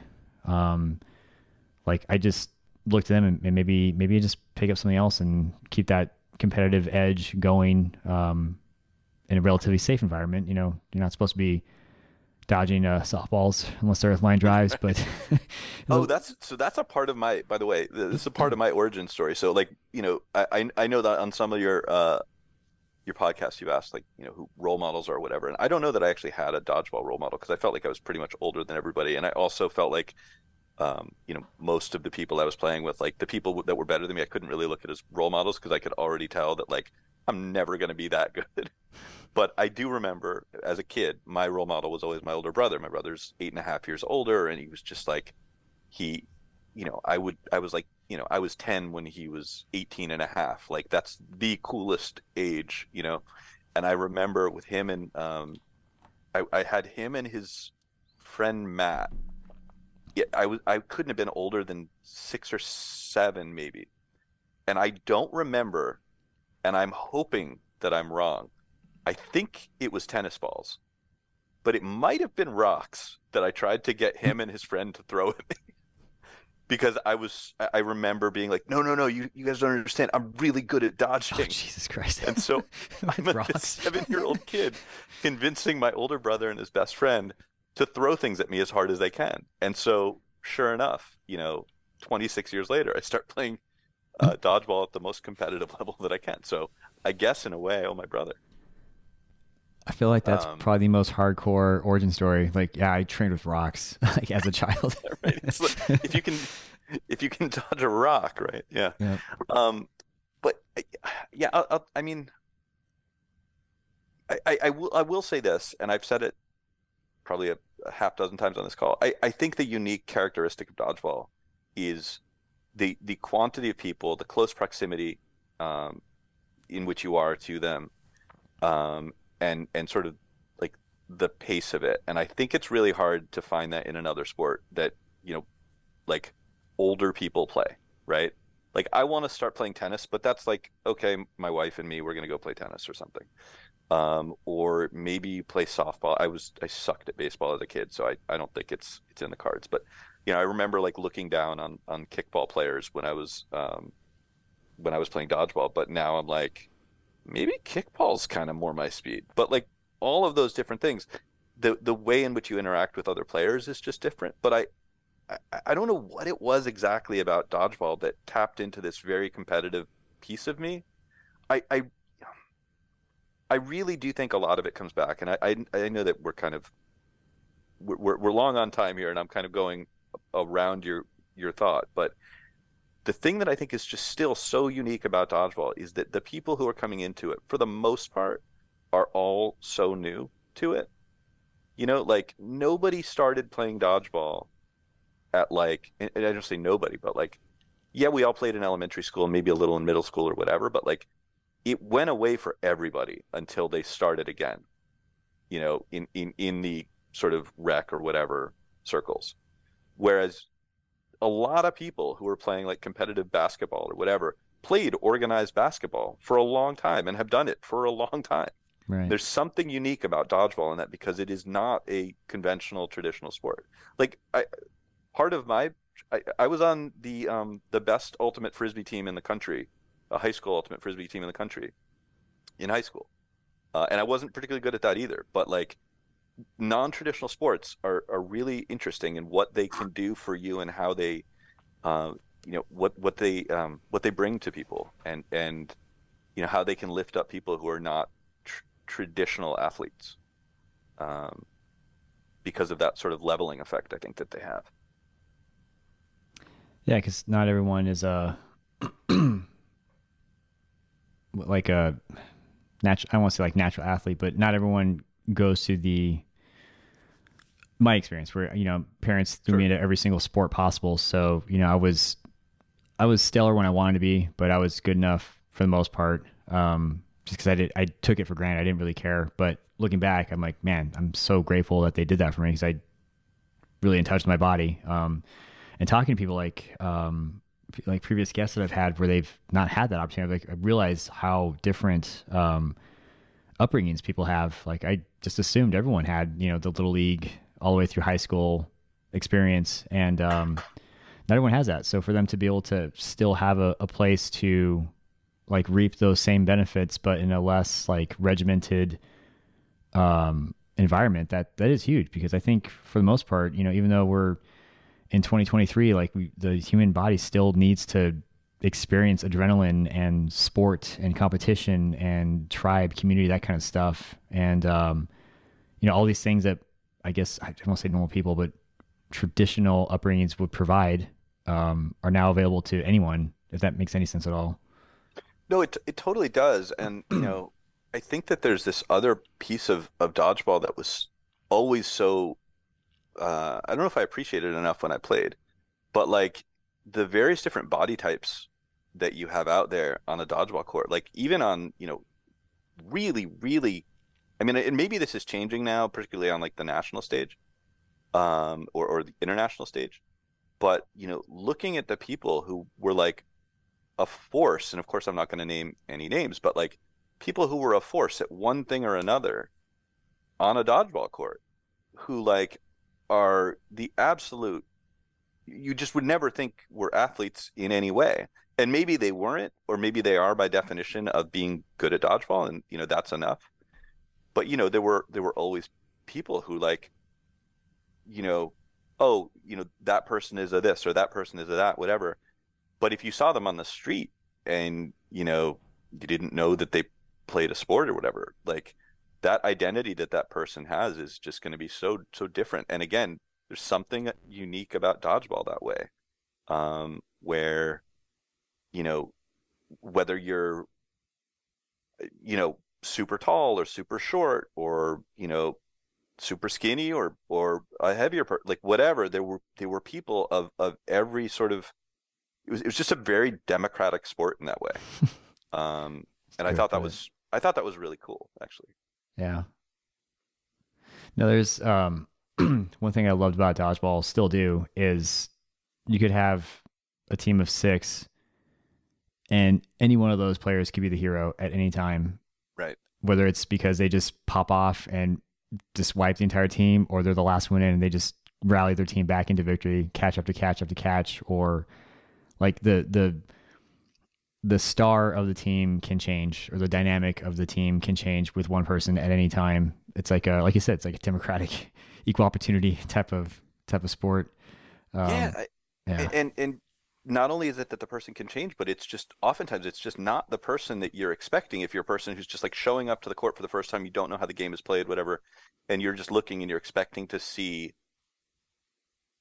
whatever whatever you know uh, the athlete that you would anticipate is. Yeah. Right. And you expect that, and then it turns out, and, and I'm trying really really hard to be cautious about what exactly I say or don't say, but I'll just leave it at the person who does whatever it is to win the game may not look at all like you expected, you know, or or you would have expected, and that's really really cool to me. Um, there's something very sort of inclusive about that and really supportive, and I think um, it, it really helped that community in LA, and I, I think that, um, you know, again, parent of a kid who I am, the inclusivity of dodgeball is, is actually something that I, I value quite a bit. I think you know the the the way in which it kind of cuts across a lot of different things and and you know parts of society is really it's it's really great.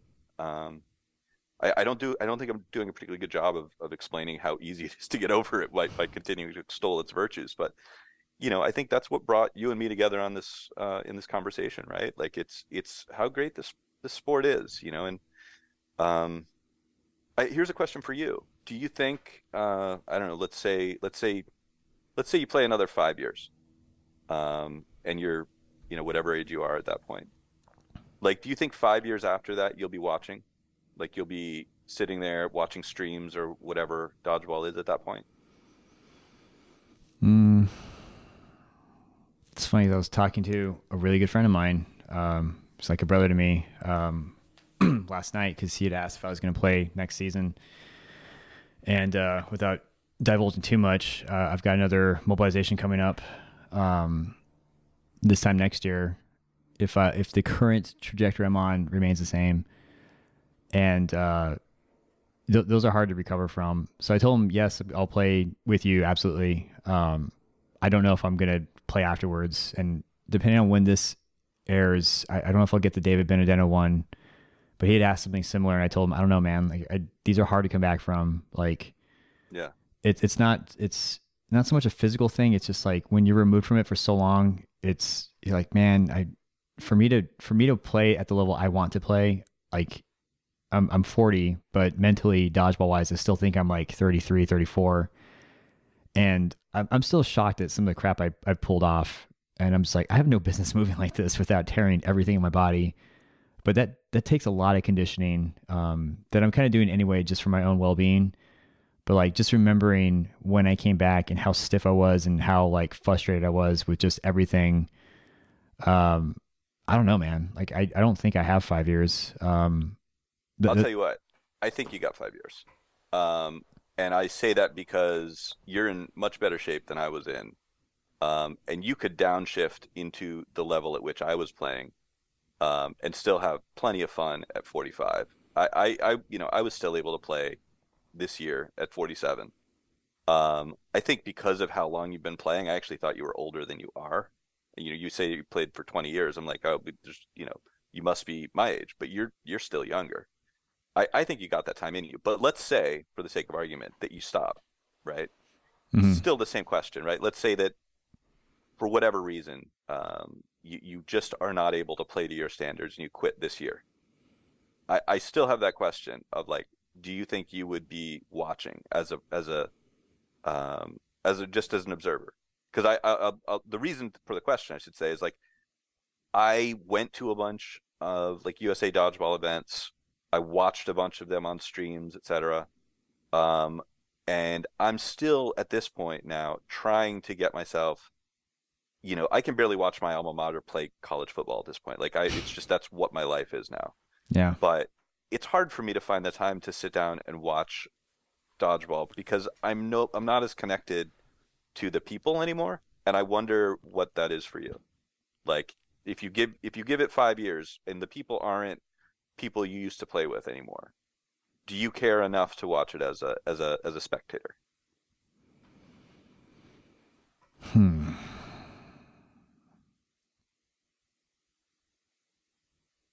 For the sake of argument, oh man, because you, you know, I think I was mentally preparing for this interview because there was I was driving by the old Kiwanis Rec Center where we used to come up from Tucson to play, and we and I drove by Bogies, this like after bar that we used to go to. And this is not a diss on anyone that I played with recently in rec league, but like the people I used to play with are are gone. Like they're Yeah. they're not there anymore. Um, occasionally they'll come back. Occasionally I'll get a chance to play with Chad, and I live for those moments. But um, I'm I'm starting to experience that. Like, and it's again not trying to rag on anybody. Like right now, my joy, I guess, is like trying to coach newbies or you know forming a team that will the team will exist and the player rosters can change. Like that was the whole concept of Roman Ronin. It's like yeah. It, we're gonna go to this event if you can make it awesome. Um, we're not gonna expect much. Like I think having that attitude, if I walk away, um, I would probably stay involved in some capacity. Um, part of me wants to say like it depends on the exit, like Mm. because I'm definitely looking at my supposed exit earlier this year or last year. It was like I'm done. I'm just burnt out. I'm done from everything. But there's still that like I don't know, man. What about Ball Stay? A lot of people put faith in you. A lot of people bought your stuff. Uh, a lot of people supported you. You got partners. What are you gonna do? And with the Dodgeball podcast, it's like a lot of people like gave you their time, man. You, you can't walk away from that. And so there's always this like nagging voice of like, not obligation to sound negative, but just like I can't turn my back on on that. And so you know, I definitely stew with it for a long time as I was trying to figure myself out and trying to figure out how to recover from from uh from mobbing and um yeah I, I, man shit that was a good question dude I'm, I'm trying to just give you an answer instead of dancing around it It's it's really hard. Yeah. You know, I mean, it's it's hard because it's it is a participatory sport, right? Like you are involved. I mean, it's it's not like the you know you're not buying t. Well, um, Markel is out buying everybody's shirts. I shouldn't say that. Nobody. um, who I got to see by the way. It was good. It was good to see him. Um, but um, you know, it, there is this sort of like, you know, my I don't want to get myself in trouble with my wife, but like, you know, like we have a lot of friends who we met through dodgeball. Um, some of our best friends actually we met through dodgeball, and again, we were not like a dodgeball power couple by any stretch. We were two people who had already met when we started playing, whatever. Um, and uh, you know, just met some people on our teams, and then their lives became part of our lives and whatever. But as you get away from that and you start to, you know, just it becomes another thing that you could watch.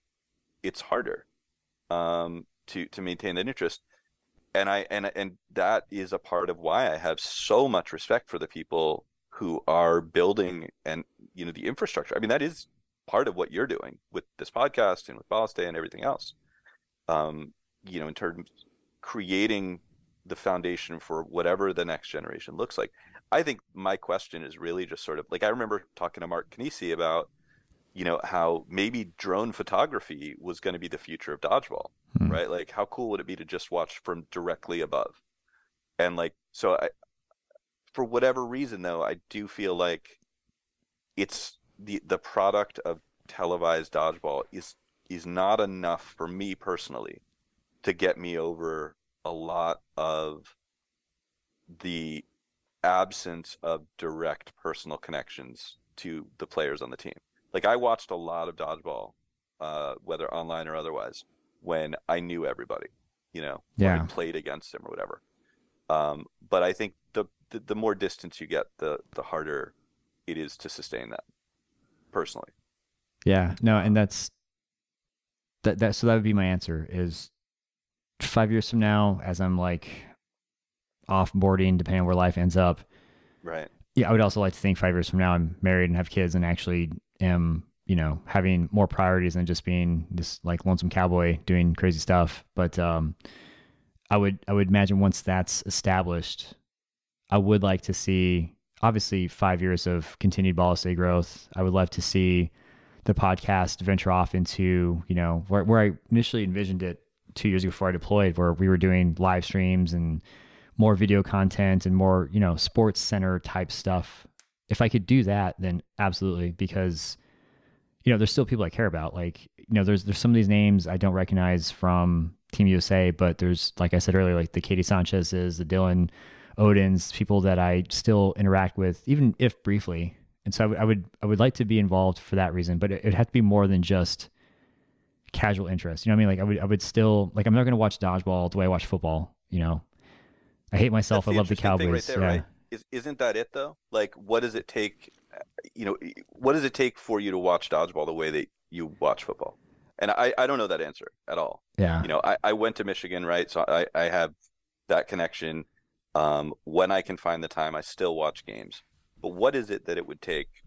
Um, because I think we all had this this vision, right? Of like this this sport is so great, everybody needs to know it. But what does it take to overcome that hurdle of, you know, uh, of of getting people who, like, if you can't get me right? And I'm someone who is really invested in all of this and, and does know a lot of people and has connections to a lot of all of it, then it's really hard to imagine being able to hook the casual fan. Like not even the casual fan, but like the the random person on the street who's flipping channels and oh, there's dodgeball on TV.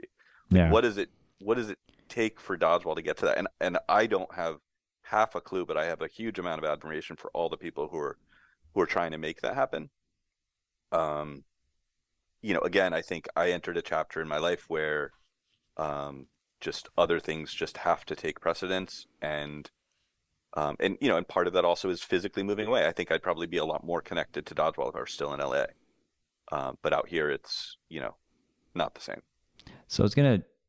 I'm glad you brought it because it gave me a chance to to revisit this. Um, there was, I think it was a couple years ago, NCDA, Kevin Bailey. I think forgive me, man, if, if you're listening you, and I get it wrong. Grand Rapids had like this just dynasty where they would just constantly dominate the um, the championships, and I want to say Townsend defeated them, but I remember like watching or hearing about it. I know that Kevin and a couple of the other like alumni were there to watch, and the reason why I bring that up is because they actually have a history, and I feel like that's what we're lacking. Because what, like, yeah. you asked me why, would, like, I could watch football. I, I love the Cowboys, and I said earlier, I hate myself. I still love them, and but there's a reason. Like, they're an established team. They've got a history. Like, I'm, I'm talking. I remember them from like the Danny White days, the Herschel Walkers. You know, before Troy Aikman was even a thing. Um, and God knows what the hell they are now. But um, I have that. You know, if if dodgeball were to matter you know, we would actually have to have established teams. Like, I'm going to pick on Hex. Like, before Hex, they were Stromboli, Bacoli, or something. Before that, they mm-hmm. were Titan or Echo, or, I mean, and this is just an example. You know, the the teams like Doom, Rise that have stood the test of time. Like San Diego is Rise. Doom was right. LA. Yep. You need consistency there. That that would help phenomenally. And, and maybe I'm wrong. Maybe Hex is the Phoenix team, and it's going to stay the Phoenix team. But teams rebrand all the time. And until I feel like that stops, you're not going to generate a following beyond the dodgeball enthusiasts. Like, yeah, I'm, I'm going to watch catch. I'm going to watch um, Cam. I'm going to watch, you know, all these new players, but I'm also not going to be surprised if they end up somewhere else next season. However, if Hex has been Chandler's team for the past 15 years, that's going to, that's going to track at some point. So right. I think that would probably help is just the consistency beyond people like you and me who know these people and rooting for them until we're no longer interested. So I think that yeah, would so maybe the answer. It's it's a, there's another thing but I I don't quite I don't quite know the answer to this, but like you know I've definitely thought like I've gone to some dodgeball events just as a spectator. Um, I thought about going to Boston this year just to watch, and like I, it, it's a weird there's like this weird membrane between like being able to go as a pure spectator um, and just sit and take something in as an observer the way that you would if you you know someone handed you a I was in LA last week to go to see the Postal Service and Death Cab for Cutie, which I've heard variously described as um, the middle-aged dad with beards uh, uh, Eras tour and the middle-aged dad with beards Super Bowl. Um, so going to see that show was the thing, but like I had seen a, a TikTok about it. I, my wife was supposed to go with me; she wasn't able to. It's a long, long story, but I'd seen a TikTok about it that um, that basically said, uh, point of view, um, someone gave you a ticket, uh, or you bought a ticket last minute to go and see the Postal Service 20th anniversary uh, tour, um, and it just so happened it's the best concert you've ever been to in your life. If you I'm like if you if you see this, consider and you're thinking about going, consider this your sign to go. Like I was not going to go. I had the ticket. I had the plane ticket. I was still going to just opt out of the trip entirely. And ultimately, I went because I had seen that, right? Hmm. And the point of that is that I would have gone to that show, that concert alone, just me, no wife, no friends, nothing. And I think about going to a dodgeball tournament like this event in in Boston that happens every year, right? The um, you know, and it, it's just the closest one. I mean, it's it's any of them, and I, I, I don't know that I could do it. I don't know that I could just go and like sit at a tournament. The only sort of saving grace there is like you go and you sit at that tournament that you've driven two hours to get to, and you watch these people play. Um, but you know, you know a bunch of them because you've you know, you used to hang out somewhere, right? There's a couple people yeah. in town from LA or whatever. Um, and the thing is, that feels really weird. I've realized. Like, have you ever just gone to a tournament just to sit and watch? I'm trying to think of.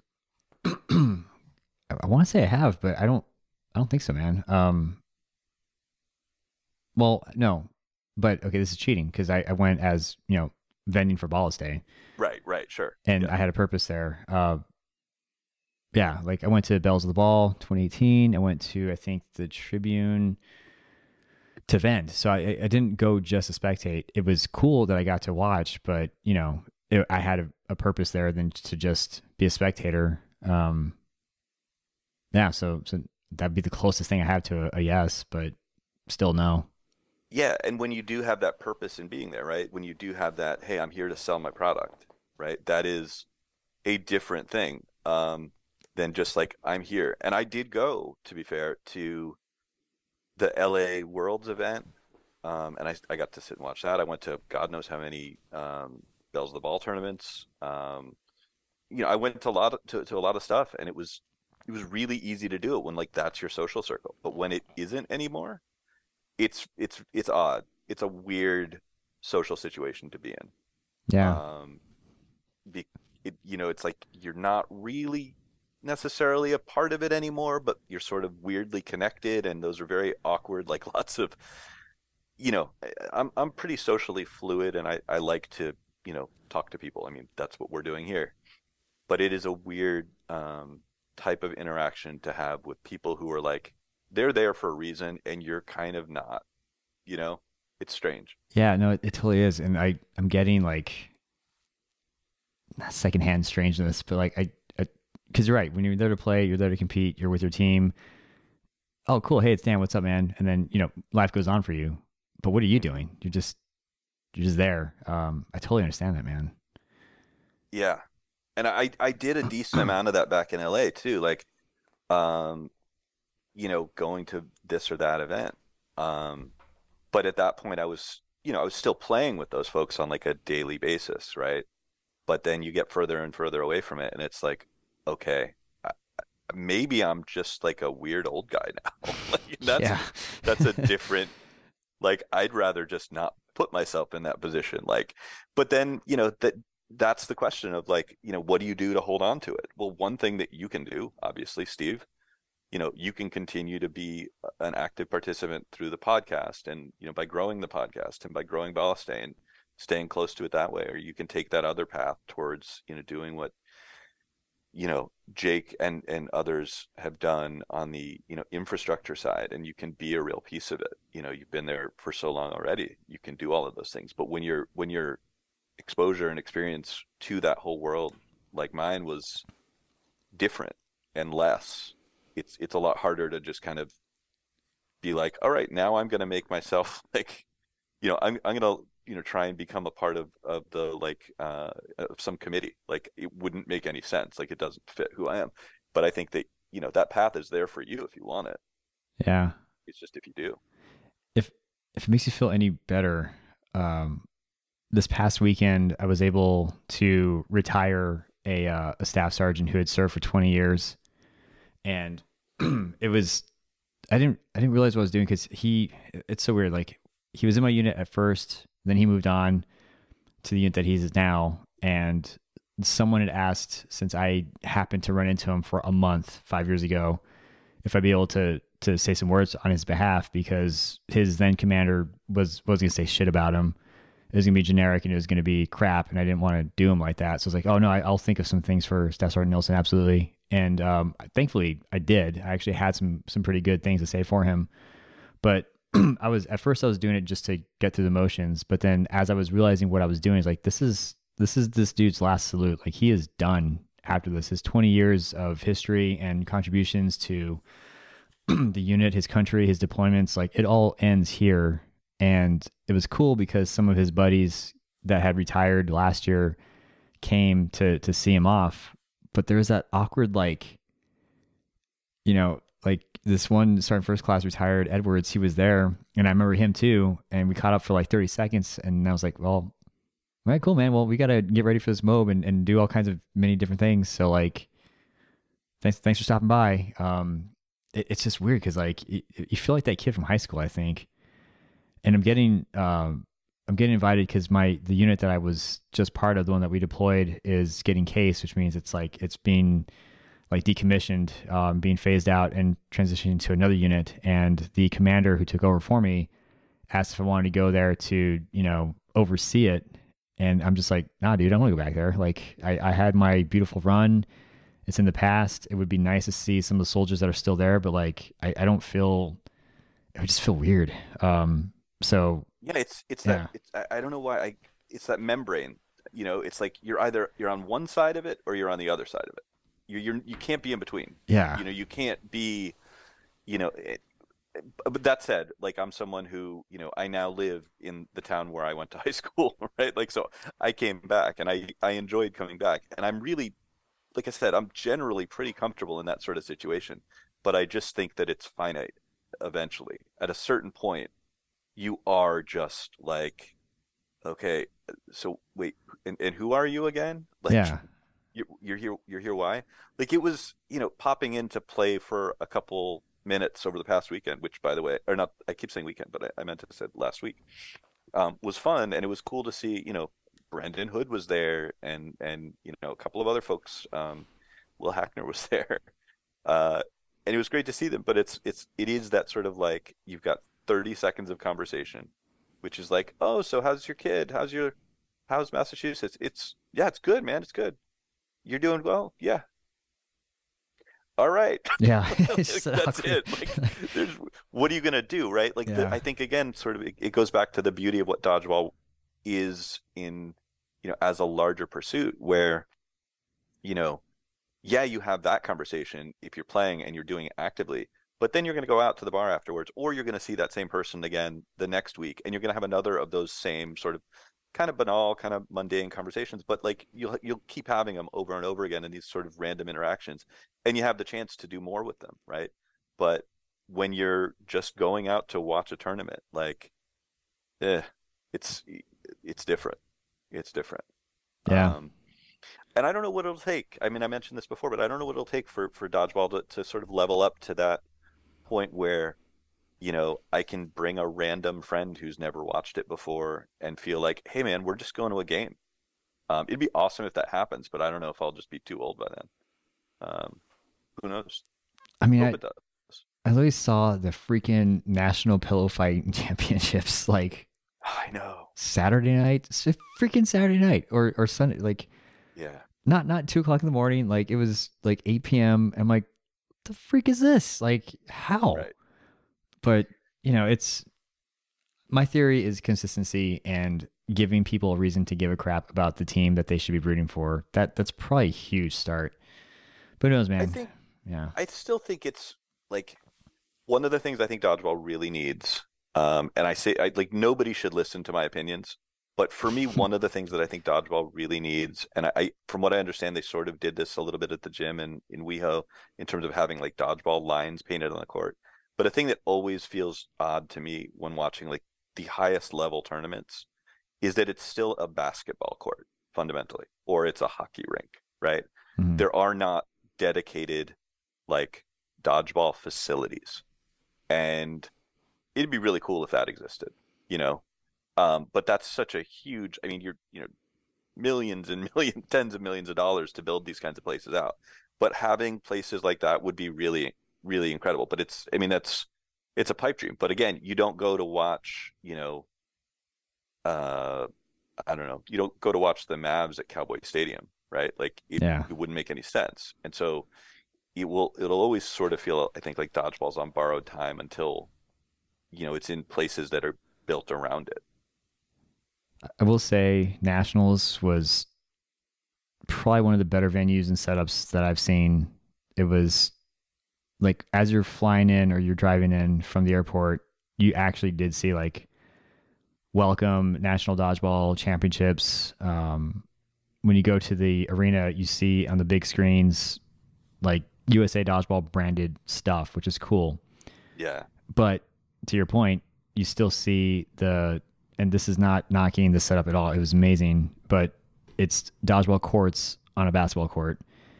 And I remember flying on the flight out there. Um, one of the guys was, who I was sitting next to was, was rather chatty. And he's like, where are you, where are you off to, man? I'm like, oh, I'm going to go play dodgeball. He's like, no way. And I'm here, I'm thinking, oh my God, here comes the, if you can dodge wrench, you can dodge ball. But he's Right, right, like, right. he's like, that's cool, man. I'm like, and I'm like, I kind of like looked at him like, like I didn't say it, but I'm thinking you're not gonna say it. He's like, um, like where, where do you play? And he, he like he he actually had like genuine, and this was like um, you know, like a he was older than I was. He was like maybe late 40s, 50s, like definitely. I feel like old enough to laugh at me for playing dodgeball, right? Especially since I was, you know, I'm in my 40s, and um, but he seemed genuinely interested, and he's like, "Where, where y'all playing at?" And I'm like, "The high, high, the hyena." He's like, "Oh, the Hy-Vee." I'm like, "Yeah, actually, yeah, that's where we're playing." And he just like he asked how would how would someone go watch such a thing and my immediate reaction he didn't he didn't catch this but my my reaction was like Ugh. like i just pictured like you know this guy going about his day he's he's actually making plans to come check out this amazing dodgeball competition.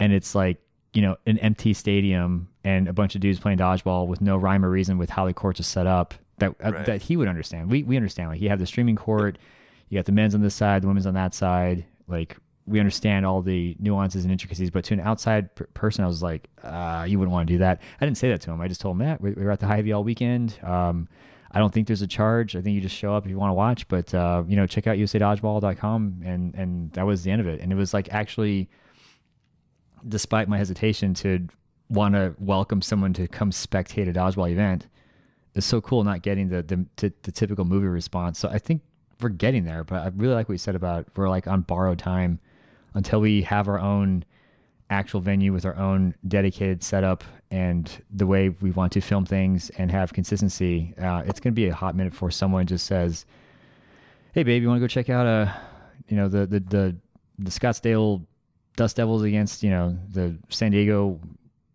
i don't know burgers like like, like Right, right, it's right. just- that day is far from now i feel Uh, yeah, I uh, the thing about it for me is I like I still am rooting for it. You know, I'm still rooting for Oh, the yeah, sport for as sure. a whole.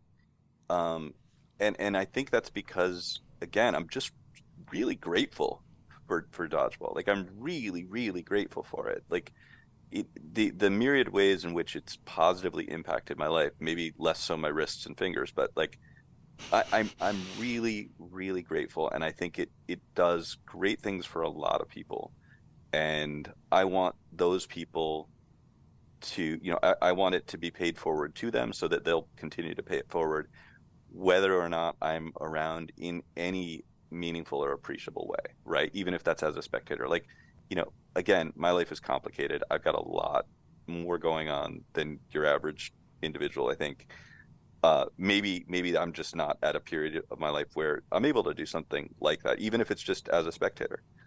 But it's just a game that brings so much to so many people and has done so much for so many people uh, who matter to me. You know, all 350 common friends of Costanza's of mine. Um, that yeah, I just I, I wanted to do well. You know, I, I, I wish that there was something I were able to do, um, and I wish more than anything that I could still play. Um, I think. I, I but I but I say that, but I don't really have any regrets either. I kind of knew what what I was what I was getting from dodgeball. You know, I knew I was starting uh, at at an age that um, was already old. Yeah. right? Like I, I knew that I personally, to use that phrase again, was on borrowed time from day one. Um, so I, I had a great run, man. Like it, you know, and I was, I, I say I had a great run without trying to suggest that I was a great player, but it was just even for a person who never uh, wanted to, ex- to to go beyond the competitive recreational level, right? It was great. It was just great. Um, you know, I, I and and I absolutely when I talk to people about because like this is a thing that I I don't know if this happens to you in these conversations, but I you know so there, when foam was starting to become a thing in LA, um, there were a bunch of these like uh, men's national team like practices, and so I went to a a bunch of them, and like foam was not the ball type that I understood. I only really did no sting. By the way, this is uh, let me be the one person on this podcast who will say I never played 8.5, never wanted to play 8.5, um, have no interest in it as a ball type. Um, will never play cloth, and I'm pretty happy about that too. But foam actually worked out pretty well for my specific style of play, whatever that was. Hmm. But I, anyway, the, the, the, this little anecdote is just to say that like uh, at that point, I think it was like Vince and Nate in particular were like practicing a lot with foam in this random little gym. Um, and a bunch of us would just come out and be like cannon fodder for them. But I have absolutely said to people who I've met out here that, oh yeah, like you know, before we left LA, like you know, I used to go and I would like practice with basically the U.S. national team for dodgeball. And I'm like, just to be clear, I was not on the U.S. national team, but I would practice with those guys, um, and they were way better than me, etc but it's pretty cool to be able to say that you know? Like when when people have no understanding when when you're encountering people in your life who have no exposure to the fact that competitive dodgeball is even a thing to be able to say like oh yeah i i spent a lot of time with the guys who were on and and the women of course as well who were on the the national team like that's pretty cool you know? Yeah. That is and it goes back to when i was showing or when people were showing me Vince's video, I'm like, yeah, I know, I know him. Like, I'm not his best friend, but I know him well. And uh, yeah. he clowned on me pretty good because uh, somebody posted on my Facebook feed. I'm like, oh yeah, I know that guy. I tag and I tagged Vince, and Vince is like, I don't know you. I'm like, you son of a bitch. Like, that's so good. But uh, yeah, um, it is it is cool. It, it's it kind of goes back to like, yeah, you, you can you can come into dodgeball brand new. You have some kind of acumen for athleticism. You understand the rule sets. You give it a couple of seasons. You can progress to, you know, a competitive team that's kind of mid tier. You do well. You develop. After around the year, you show yourself up to be someone pretty solid. And next thing you know, you're Team USA player. To be able to have that kind of like proximity, and then for people like you and me, where you know we don't mind necessarily being the punching bags for these players to help them sharpen their skills so they can go off and represent, you know, Team USA or, or Arizona. Um, there is a lot of pride that's attached to that. So I totally understand, man. It is a really fascinating thing if you if you just think about what you just said, right? That you can go from and, and I'm just gonna I'm, I don't know if I'm picking on Xander or, or like you know kind of like uh, um, giving him his flowers or whatever here, but like the idea that you can go from in his case like the kid of a player right? Who had who was not really even who was too young to be allowed to play. From from being that kid to being on the U.S. national team, right? From being a not even allowed to play rec to being on the national team in under five years, I think. Yeah, is crazy. Like, find me another sport where you can do that. Um, I I don't know of one. Maybe the pillow fighting thing you mentioned. Oh, I don't know. Could be. Yeah. But uh, but that's that's kind of exceptional, and there's something really cool about still, you know, all of us kind of being in this this sport in its in its infancy. Because um, that part, you know, if it gets to the point where you are going to the dedicated dodgeball gym that is built with dodgeball lines only and you know has only dodgeball courts and maybe you can play basketball in there too but the lines look all weird because it's a dodgeball facility it's not a basketball gym. If you get to that point the that experience the one i'm describing for xander that's gone. You know what i mean? Yeah. That five year pathway from rec league to national team is that doesn't happen anymore. You can't do that in baseball or tennis or name the sport football whatever. Like it's impossible. And track and field like nothing. There's there's nothing where you can do that. That's that's uh, inherent to being an established sport is you have to be in it for a long time to bubble up i'm just trying to think of like we, pick on xander as somebody that you know, was relatively unknown six years ago. is very scary now. Just imagine that kid being like the baseline. like imagine yeah. some kid picks up dodgeball at five with intention to make Team USA and trains for that, just like anybody would do for baseball or basketball, football, volleyball. Right. That's a, that's a scary sight. Cool to think about, but I'm not. Playing. I do think, and I, I, remember Vince was saying something about this in the episode of of uh, of yours uh, or his, whatever you want to say. Um, but he was talking about how foam is sort of like a small person's game. I thought it was a really interesting thought. Like I'm, you know, too far out of playing to really have that kind of more in-depth strategic thinking. Um, but I think it's really fascinating to think about. But then I, it reminds me of this one play that's always stuck out in my head, and I'm sure people are doing it all the time. But it was, I think it was like, I want to say it was Malaysia in 2018 maybe 2017 whenever it was that the finals were in LA and there was this this one kid what I, I think Malaysian kid who did this full on like he was on the ground and did this push up dodge um, towards the finals and he just went like he was horizontal and the next thing you know he's hovering and the ball goes under him and hmm. like i it was one of the craziest things and i'm sure that people like you know like like a lot of the Team USA guys are doing that. Like, I'm sitting on my back and I'm going to catch, um, like I'm, I'm that sort of seated catch thing that people bait people into. Like that wasn't a thing until it became a thing, right? right? And the the push up dodge thing may be another, but it's like as this sport develops, you're going to have more and more of these things. Like people didn't speaking, of, you know, people were not dunking in the peach baskets. You know what I mean? Yeah. Like what what are the ways in which this all evolves when people do start playing at age six or seven and do it consistently for decades.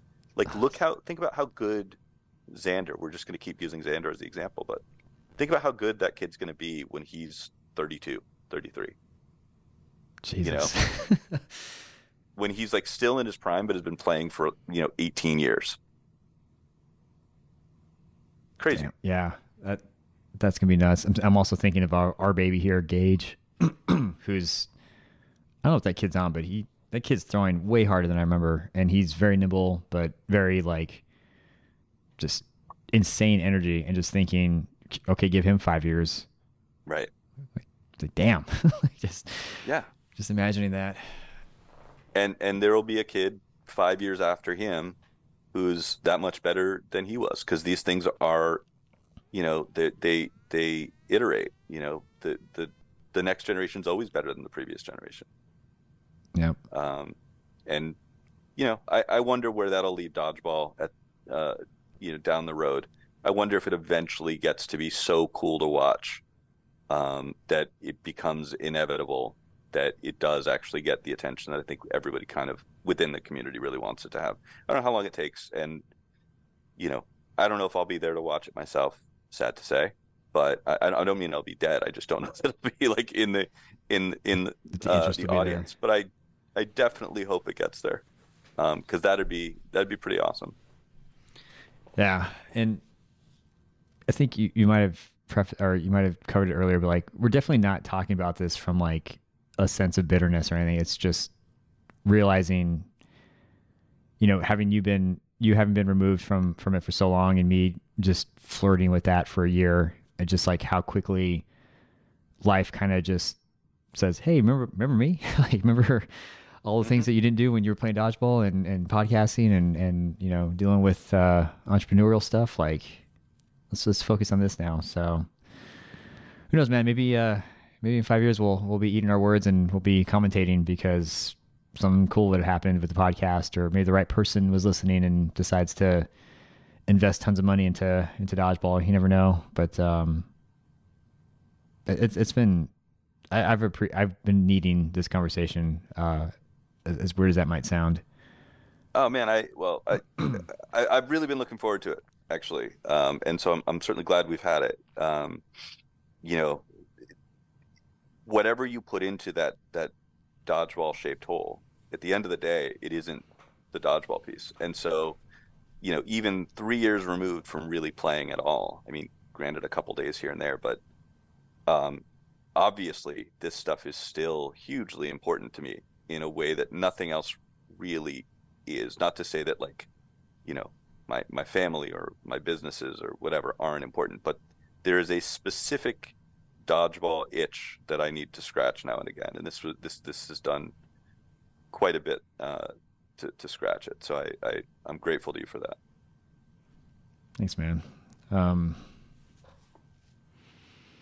to think of how to bring this to a close. Um, Well, there was one question, and it was, uh, I believe, from Markel, and the answer is that hot, garbage would have destroyed uh, Kenny Dodgers. So I can, I can get that out of the way. Yeah, because I remember looking at it, like, the hell's that mean, dude? Like, usually it's like, do the Cowboys suck. Which I guess No, thank you, Hot Markel. Garbage was the, the team that I kind of put together. I think we were originally called Olds, which was uh, one last dodgeball season. And then we played really badly. And I think I referred to us as like we were just total hot garbage. And then the next, uh, then from then on, we changed our name and we're, we're uh, hot garbage. And then the next season, we were uh, Dumpster Inferno, if I remember correctly. That's awesome. My uh my first dodgeball team, 2004 Sports Park Tucson. We were. Uh, I don't know if I want to say this actually. Um, we were the Shattered Dreams because half of us worked at Target, and uh, the hell do we know about disappointment back then? But I was like, right? I think 20, 21, about to turn 21, and I'm working, you know, managing retail. Uh, I've, I've managed the food avenue of Target, so I was just always exhausted, just hating my life. And then I, I think I took a break from college. Uh, I think I was, maybe that might have been after I dropped out of ROTC for the Air Force. So I, you know, obviously projecting on everybody else. But like our first game, half of us are in Target uniform. Um, I think Mason came from his machine shop, so none of us looked like we were going to play dodgeball at all. And we stomped that team. And they were like, "Wh- "What's your guys' team name?" Like, and I look around, all of us, like, "Yeah, we're just Shattered Dreams. Like, we just we just messed up." like, Um, the one thing that something about you said. So first of all, uh, understanding that we we do need to wind this down, but there was one thing that like I can't. I, have to I have to capture on audio somewhere, which was j- the depths to which, um, the the dodgeball world permeated my actual life for a period of time, particularly at the beginning when we had just started Kenny Dodgers and I mentioned a couple of the people who were on that team. Uh, some of whom I'm still in touch with, some of whom I'm not. Doesn't really matter. But I remember really clearly that there was this one season. I think it was the season between when we went from like going. I think we played three seasons together, and all of a sudden, I was told by. I found out like I don't remember exactly how it happened, but uh, this is so long ago. It was 12 years ago, probably. But I I found out that. Um, I a, a couple of people who shall remain nameless were going to take about half of my team, the Kenny Dodgers. They're going to take about half of the team and create a new team, which they named uh, Kim Jong Ilin, if I remember correctly. And a bunch of folks were just like, "Oh, we'll go, whatever." But it was basically like, "I don't want to be on the same team as you, me, anymore." So it was like half of the team left, and half the team came with me, and and stayed. and it started this. It's a funny term, but like an arms race in LA. But some of the people involved were like, "Yeah, they what we're doing is we're creating free agency in dodgeball in LA." But I remember, like, my wife and I, now wife, we were devastated, dude. We were wrecked because it was like at that point in time, and you know, that very first year, two years of, of being within this community, like these were our friends. You know, these were teams that we'd put together of friends of ours.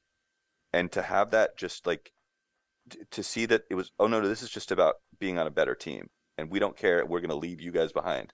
Like whoever we don't think. I think at one point, actually, I was told, I might be wrong about this, but I think that they tried to make me, um, they were like, we'll take you to our new team if you want, but your wife can't come with you. Oh my God.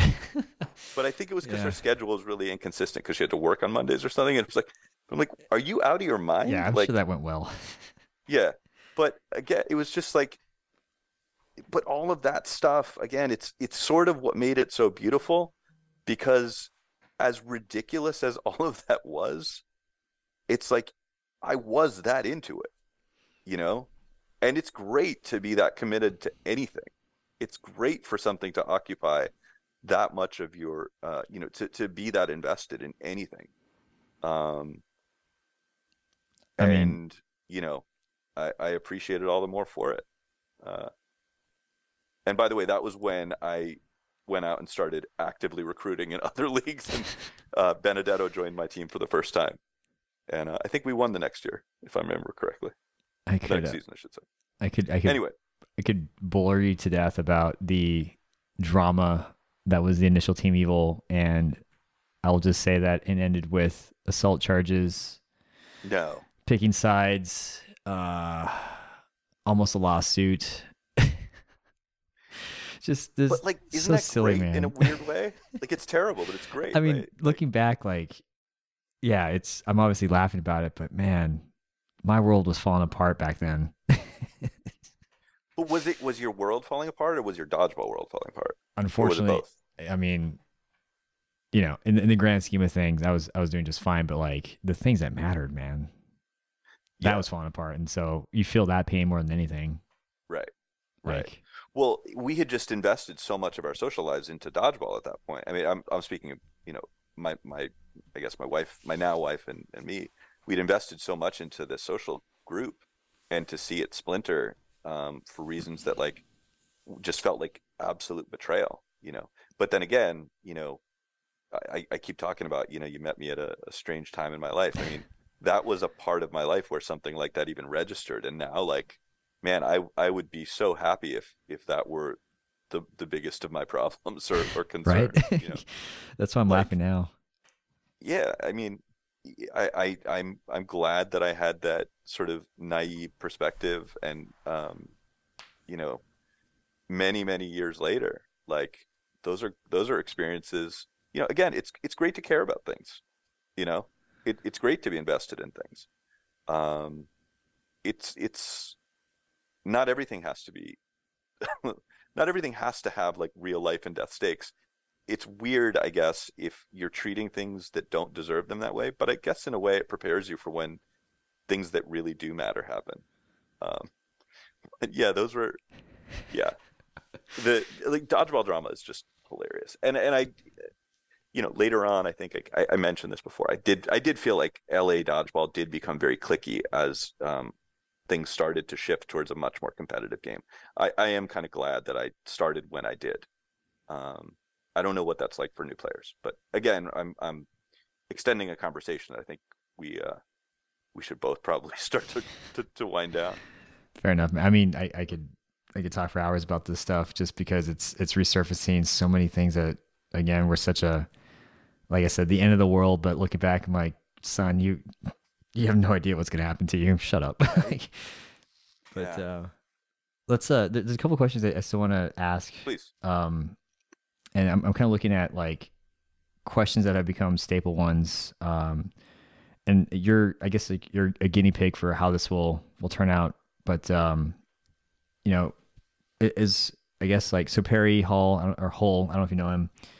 Uh, he yeah he had asked uh, Dave, which again, if you're listening to this one, maybe I got the Benedetto episode out prior to this one. If not, then it'll come after.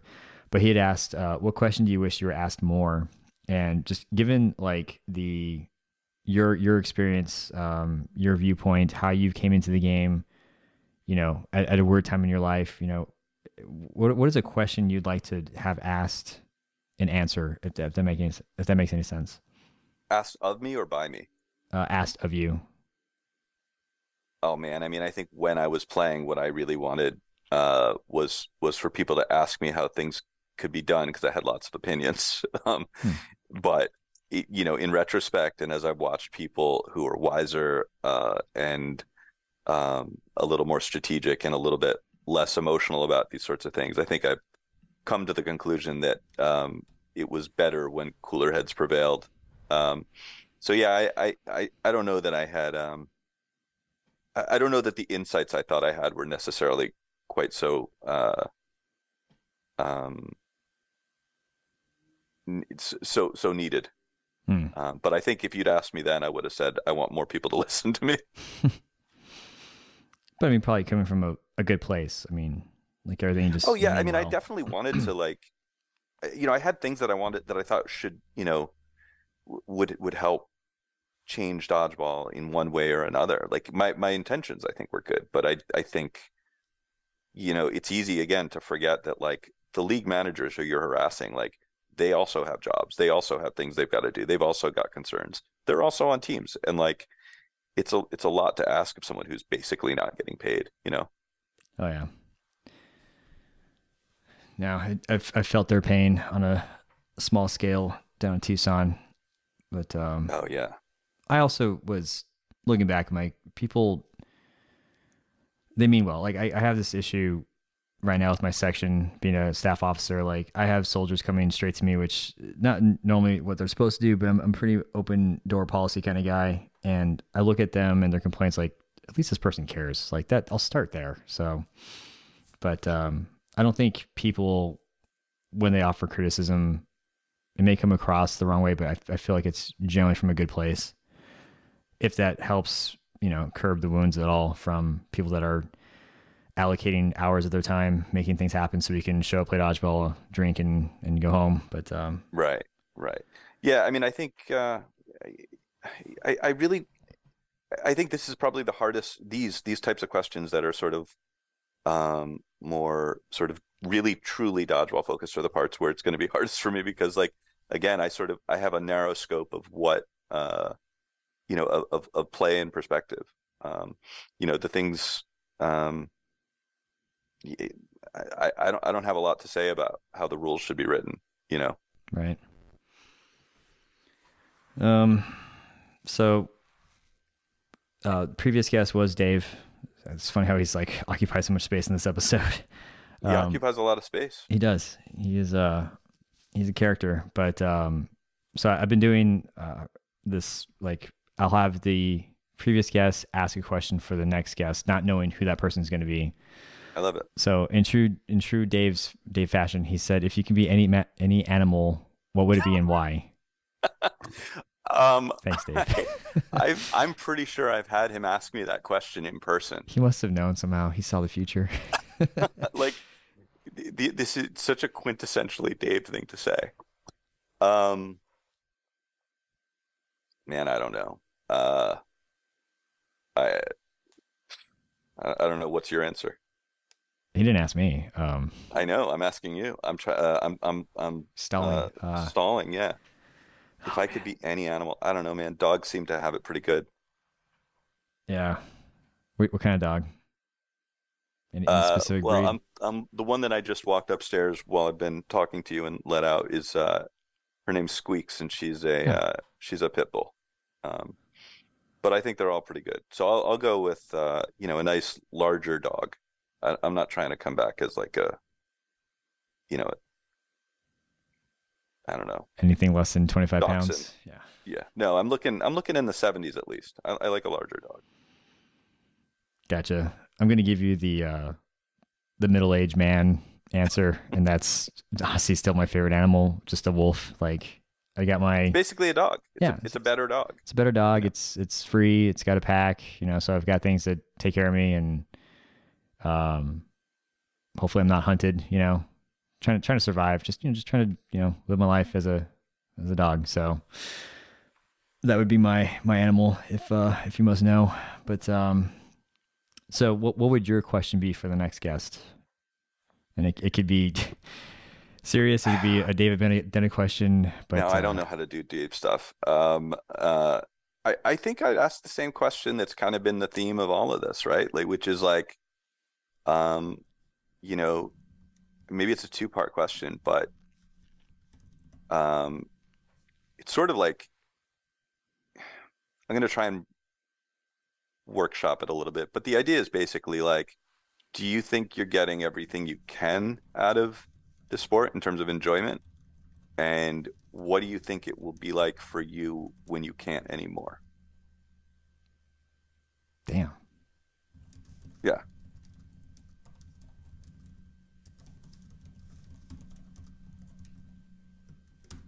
Hmm. All right, I like that. I will. I think that to the if next I, victim. I mean, I haven't talked to him in a while, but I think if Dave were here, I think that would have been the second question he would have asked.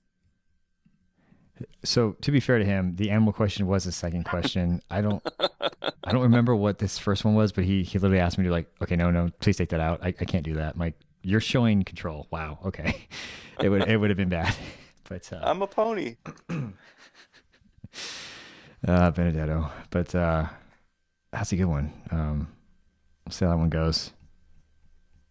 Because to be honest, man, like my little part of my exodus last year was um, there was like no fun over the course of a couple seasons, and I was like, what what is wrong with me? Like I'm blowing up on people that I normally don't do, and I'm just like, I gotta go. So that's a good question.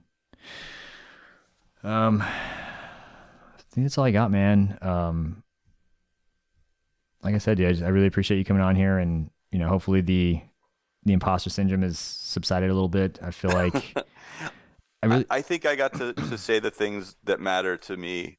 I, I have no idea whether they'll matter to anybody else. Um, but it's been fun to talk about them, and that's uh, that's that's that's I think enough for me.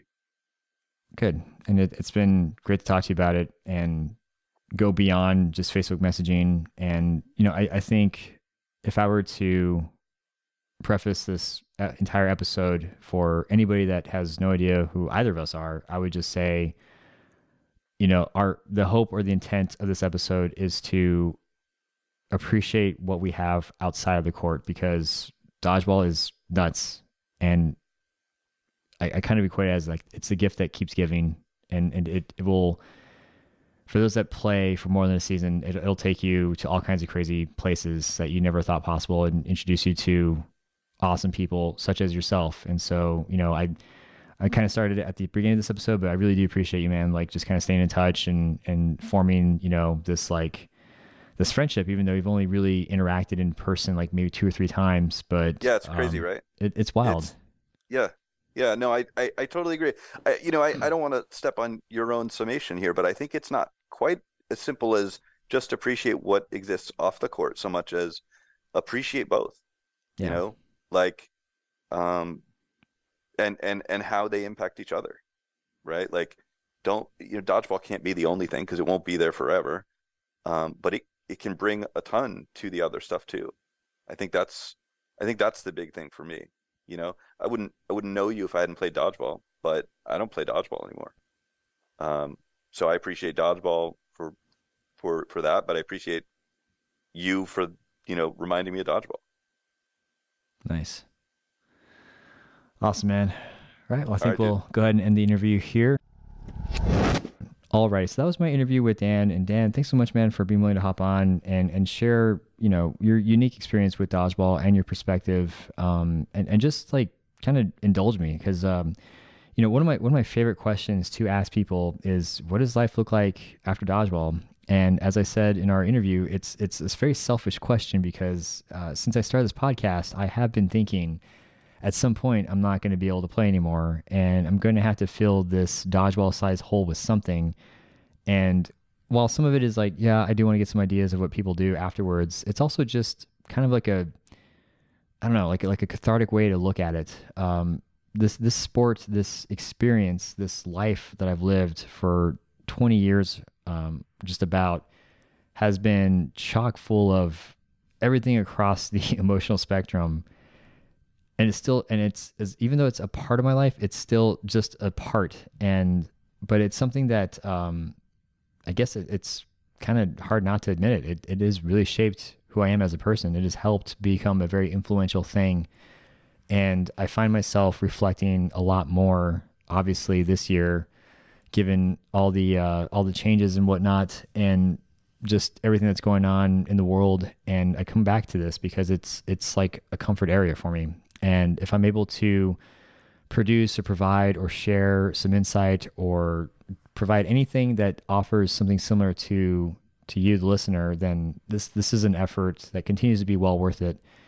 And I guess maybe it's midlife crisis talking, um, or the fact I've been up pretty late, but I really do just appreciate everyone. Like I, like there is probably maybe one or two bad experiences I've had with an individual in the hundreds of players that I've come across in my time and I really hope that dodgeball never loses that. I know that um, I speak of things like sometimes like division or controversy, and I feel like that's probably behind us now. But I also like bring it up just to make sure that we don't ever experience something like that again. Um, I feel like there's just enough ugliness in the world to to worry about um, and and take away from what dodgeball gives us. Um, most of us play because of the experiences and the friendships. Some of us obviously want to be the best. Huge congratulations to those that made Team USA, by the way. But uh, for the most part, like there is something about dodgeball that keeps us coming back season after season, year after year, even when life has moved on. Like people that are get married or, or change careers still find a way to come back to dodgeball, and it's it's beautiful. And I just wanted this conversation to portray that in some form or fashion and I hope I hit the mark. And if I didn't, I will try again because uh, that's just what I do. Anyway, um, if you're still with me, thanks so much for doing so. Um, yeah, I'll leave it at that. So have a great rest of your evening, great rest of your week, a great weekend, and we'll see you next time.